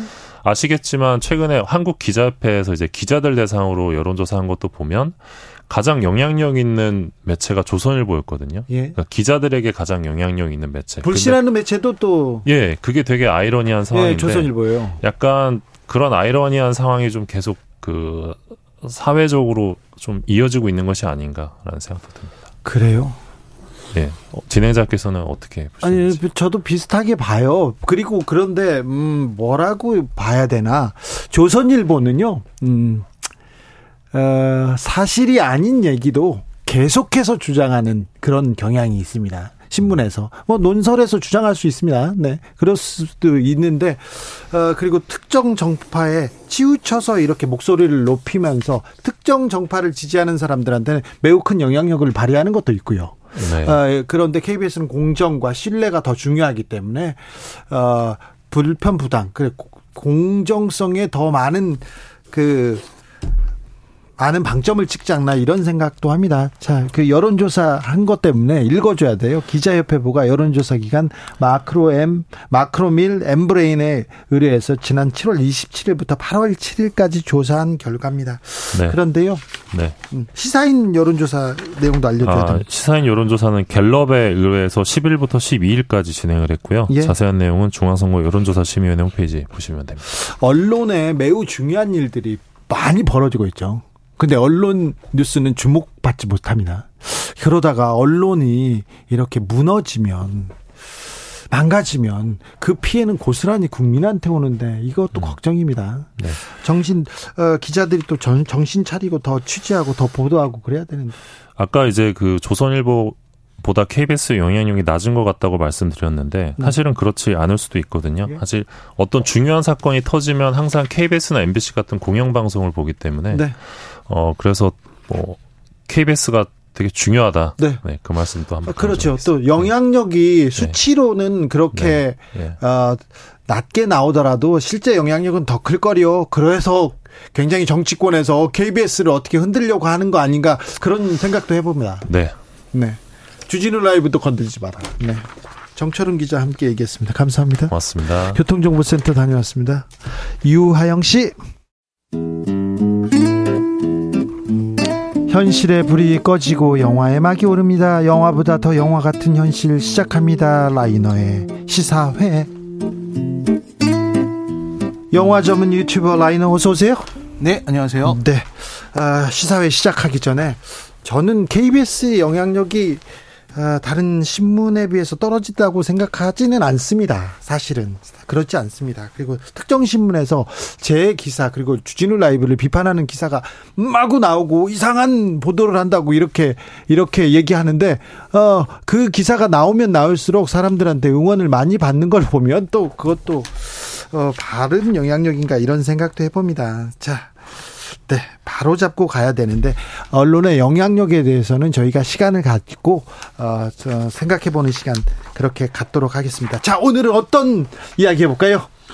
네, 지금 최근 제가 정말 어, 뉴스를 보면서 네. 대단한 소식이다라고 생각되는 뉴스가 있는데요. 네. 바로 트럼프 전 대통령의 지지율이 상위권을 유지하고 있다라는 겁니다. 이걸 어떻게 해석해야 되는지 또 다시 이걸 그렇습니다. 어떻게 받아야 돼요? 상식으로 어떻게 이해해야 되는지. 그 그렇죠. 예. 이 사실 뭐 도널드 트럼프는 뭐 제가 뭐 정치는 잘 모르겠습니다만 어 대통령 시절에 엄청난 일들을 벌였고 대통령 전에도요. 네. 그리고 성추문과 관련돼서도 엄청 네. 많고요. 그렇죠. 모든 이상한 뉴스가 있는데 그다막 가짜 뉴스라고 막 합니다. 네, 아무튼 일거수일투족이 정말 이게 현실인가? 예. 이런 생각이 드는 사람이었던 걸로 기억을 합니다. 네. 이게 저도 하도 뭐 트럼프 관련된 얘기는 많아서 근데 그런 행동들을 했었잖아요. 이제 허리케인이 오니까 이제 핵무기를 쓰겠다라든지 뭐 이런 얘기를 했던 분으로 기억을 하는데. 근데 네. 트럼프가 네. 텔레비전에 나오는 거 매우 좋아했어요. 네. 영화에 나오는 것도 좋아했죠. 네. 어. 그렇죠. 어떤 영, 영화에 나오기도 했습니까? 아, 그 트럼프가 나온 영화들을 쭉 정리하면 한 여섯 편 정도 되는데. 그렇게 많이 나왔어요? 예. 영화 배우였네? 영화 배우. 그런데. 근데 그 작품들을 보면은 대부분 다 단역입니다. 단역, 그렇죠. 예, 단역. 간단한 단역, 대사가 없는 단역도 있고 대사가 네. 있는 단역도 있는데 네. 가장 대표적으로 많은 분들이 알고 계시는 거는 이제 나홀로 집에 2. 나홀로 집에 나왔다면서요? 네, 나홀로 집에 2에서 이제 케빈이 이, 네. 이 편에서는 케빈이 이제 뉴욕으로 가지 않습니까? 네. 그래서 거기에서 이제 벌어지는 일들, 호텔, 호텔. 이런 일들이 있는데 그 호텔에서 길을 안내해 주는 아저씨로 나와요. 트럼프 대통령이 네. 자, 전 대통령이 그때는 물론 대통령이 아니었지만 네, 네. 길에 어떤 사람한테 이렇게 물어봐서 네. 그 사람이 이제 길을 알려주는데 그 호텔 앞에 살긴 해요. 네, 그렇습니다. 네. 그 호텔 앞에 살죠. 네. 그러니까 영화에 굉장히 관심이 있어서 영화 나오기를 좋아하는 그런 미국 재벌들이 많은 것 같습니다. 일론 머스크도 나오는 거 되게 좋아하잖아요. 아, 그래요? 그 사람도 이렇게 관심 받는 거 좋아하고 네, 네. 그런 것처럼 트럼프 대통령은 굉장히 관심 받는 거 엄청 좋아했고 그래서 그래서 나와서 단역으로 여기 설명해 주는 이쪽으로 네, 뭐 가라고 그런 거라든지 뭐 한마디 하는 이런 단역들로 영화에 출연하기를 굉장히 좋아하고 즐기고 네. 관심 받기를 원하고 이런 네. 사람으로 기억하고 있습니다. 그리고 또 2020년에는 이제 대선 뒤집기 시도라고 할까요? 네. 예, 그때 또 엄청난 일들이 있었잖아요. 네. 이제 정말 정말 어떻게 이런 일이 있나 싶을 네. 정도의 사건들이 있었는데 최근에는 머그샷도 나왔었죠. 저는 이 머그샷을 보면서 처음에는 합성인 줄 알았습니다. 아, 그래요? 네, 저는 이게 현실일 거라고 생각을 안 하고. 아, 설정샷이었어요. 네, 이거 합성이구나. 이런 네. 생각을 했었는데, 어쨌든 그런 것들이 나올 정도로 미국 역사상 이런 대통령이 있었나 하는 사람입니다. 그럴게요. 자, 그 나홀로 집에 배경이 된 플라자 호텔 당시에는 아, 트럼프 소유였답니다. 그래가지고 자 영화에 빌려줄 테니까 그래서 지금 나온 거였어요? 아 그런 그랬던 네. 것 같습니다. 네. 자 오늘은 어떤 작품 만나봅니까? 네, 그래서 트럼프 영화를 하나 가져왔는데요. 넷플릭스에서 볼 수 있는 다큐멘터리 영화입니다. 킹메이커 로저 스톤. 아, 로저 스톤. 아, 트럼프를 이해하기 위해서는 이 영화 봐야 됩니다. 아, 또 다른 트럼프가 여기 나와요. 아, 그렇습니다. 네.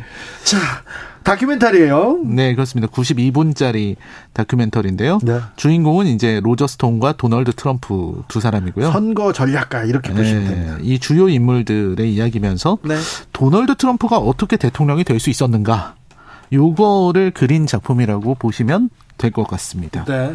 트럼프 관련된 다큐 중에 가장 나은 다, 다큐는 아니에요. 근데 한, 맞습니다. 한 정치적인 한 맥락을 엿볼 수 있는 다큐입니다. 그렇습니다. 왜 완성도는 좀 낮을 수 있는데 개인적으로 제가 추천하는 다큐멘터리는 네.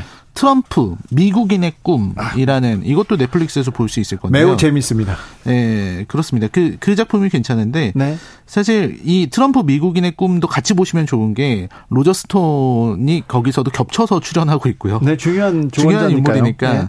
그 두 다큐멘터리가 같은 장면, 같은 자료를 공유하는 장면들도 많았습니다. 네. 근데 이제 트럼프 미국인의 꿈은 이 도널드 트럼프라는 인물에 대해서 아주 친절하고 자세하게 네.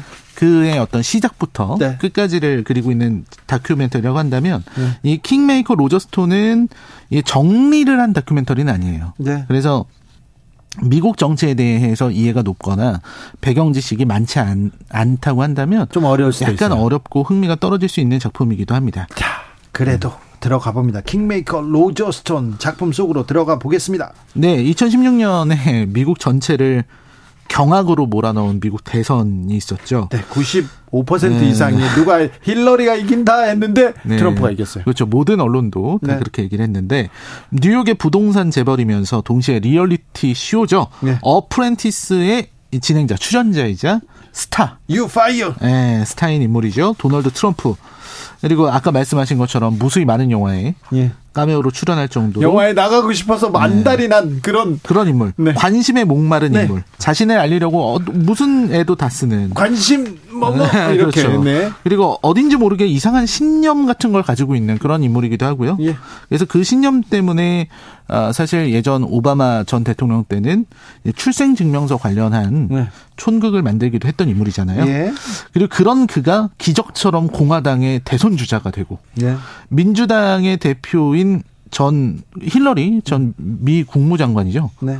이 사람을 상대로 역전극을 펼쳐나가기 시작합니다. 네. 네 사실 저는 아직도 이 미 대선 그때 너무 재밌어서 항상 TV를 봤었는데 네. 이 미국 대통령 후보라는 사람이 TV 토론회에 나와서 네. 상대 후보인 힐러리에게 역겨운 여자라는 표현을 썼던 걸 아직도 기억합니다. 네, 정치적 수사 그런 거 없었어요. 네, nasty woman이라는 표현을 썼는데 네. 그게 저는 굉장히 충격적이었고요. 예. 그리고 개인적으로는 트럼프가 토론에 있어서 무적이라고 생각을 했습니다. 그래요? 예. 예. 그 상대방이 아무리 아무리 많은 근거를 가지고 네. 당신의 정책은 논리적으로 잘못됐다라고 얘기하면 한마디로 정리를 하더라고요. 네. Wrong. 이러면 한마디로 한마디로 정리하고 그냥 듣질 않고 네. 자기 얘기를 합니다. 너 잘못됐어. 그러니까 무, 무적인 거죠. 네. 남의 말을 듣지 않기 때문에. 예. 그 그런 사람이 대통령이 됐는데요. 이 전 세계가 충격에 빠졌는데 네. 이 놀라지 않는 사람, 네. 충격에 빠지지 않는 사람이 바로 옆에 있었던 네. 정치 컨설턴트인 로저 스톤이었습니다. 네. 이 로저 스톤은 오랫동안 트럼프의 옆에서 신임을 얻었던 인물이고 트럼프의 조언자로 살아왔던 인물입니다. 그리고 그 사람은 자신의 친구 트럼프, 이 유명한 스타인 트럼프가 정치가로서의 기질을 가지고 있다는 것을 알고 있었습니다. 예. 그러니까 처음부터 그의 정치가로서의 기질을 꿰뚫어 봤다는 거죠. 음. 그래서 이제 그를 대통령으로 만드는 과정을 그렸는데, 근데 이 로저 스톤이 어떤 사람이냐면 과거에 워터게이트 사건 때 대배심에 소환된 최연소 증인이면서 소위 말하는 정치 공작의 달인입니다. 그때부터 정치꾼이었어요. 네. 70년대, 80년대부터 아우 이분은 정치판에서 달고 다른 분이었고 전략가였어요. 그렇습니다. 이 로저 스톤이 미국 공화당 내에서 그리고 현대 미국 정치판에서 벌인 이 역사적인 일들을 굉장히 많이 그리고 있는데요. 이 닉슨이라든지 로이콘, 레이건 이런 사람들을 이제 민간 정치 자금 후원회죠. 슈퍼팩과 연결 시키고 다양한 로비 활동을 펼쳤던 인물인 것으로 나옵니다. 네. 그러니까 거의 50년 동안 미국의 현대사를 결정지었던 사람이 로저 스톤이다. 아, 네. 그리고 마침내 미국 최초로 리얼리티 쇼 스타 출신의 대통령을 만들기 위해서 막 논란에 불을 지피고요. 굉장히 능숙하게 언론을 주무르고 때로는 논란을 만들어내기도 하면서 네. 정치판 전체를 이끈 인물입니다. 그리고 이 이 한 가지가 더 있는데 이 다큐멘터리 이 그리고 로저 스톤은 기대를 저버리지 않습니다. 이 사람은 굉장히 사치스럽고요. 정말로 야비한 인물입니다. 네. 목표를 위해서는 아무거나 해요. 그리고 너무 많은 일. 어, 근데 이슈를 이슈로 덮고 사고를 사고로 덮고 그때 좀 비슷하네. 뭐 그렇게 생각하는 사람도 있어요. 아, 네. 네. 자, 그 전문가죠. 예. 라이너가 왜 지금 트럼프를 생각하자고 할까요? 라이너가 왜 로저스톤을 생각해 보자고 이 작품을 추천했을까요? 아니, 로저스톤을 부르는 말들이 많더라고요.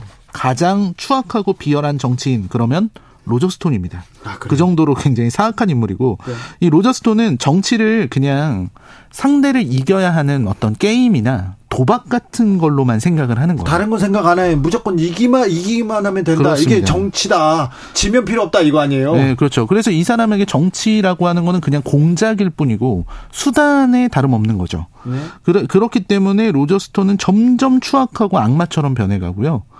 이 도덕이나 윤리 같은 거 이런 거는 로저스톤한테는 그냥 패배자들이 드는 카드입니다.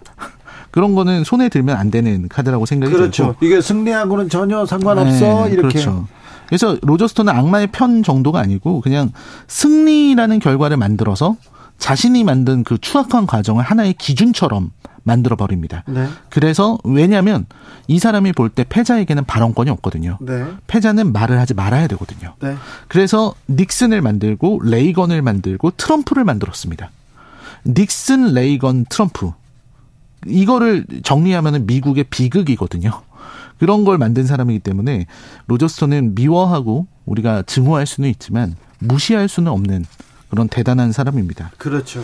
솔직히 그의 어떤 두뇌라든지 그가 가진 수단을 부정할 수는 없거든요. 네. 이기기 위해서 싸우는 사람이고 어떤 의미에서는 이걸 게임이나 비즈니스 관점으로 바라보면 로저 스톤만한 해결사도 없을 것 같아요. 이게 왜냐면 유용한 사람이니까. 그리고 그런 그의 방법론의 문제는 뭐냐면 공익이 없다는 겁니다. 이 사람은 목적이 이기는 거에만 있고 어떤 공익이라든지 혹은 일반 시민들의 삶이라든지 네. 정의 같은 걸 최종 목표로 두고 있지 않습니다. 네. 그래서 만약에 이 사람이 그런 것들, 어떤 가치 있는 것들을 마지막 목적으로 두었으면은 좀 세상이 달라지지 않았을까라는 생각을 하면 너무 어리석은 거죠. 순진한 거죠. 너무 순진한 네. 거죠.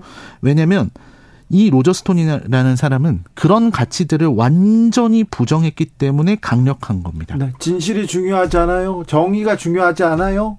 무조건 이기는 것만 중요해요. 상대편 악마야. 상대를 무조건 이기지 않으면 우리는 아무것도 없어. 그, 그 논리만 지배하죠. 그렇습니다. 네. 이, 그 사람은, 이 사람은 정말 강력하기 때문에 로저 스톤인 게 아니라 이 사람은 로저 스톤이고 그런 정의를 다 무시했기 때문에 네. 강력한 겁니다. 네.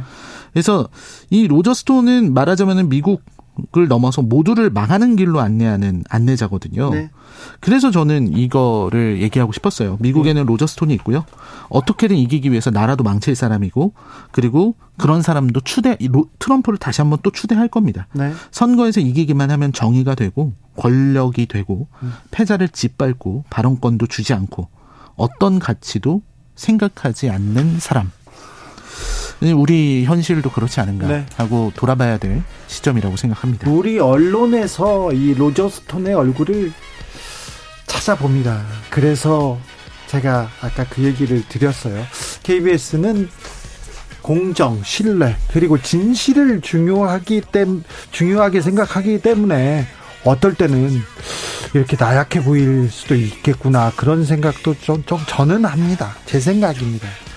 아, 우리 정치권이 트럼, 트럼프를 혐오하면서 트럼프를 따라가지 않나 그런 생각도 계속합니다. 트럼프는 자신에게 어, 벌어지는 혐의들 잘못 많아요.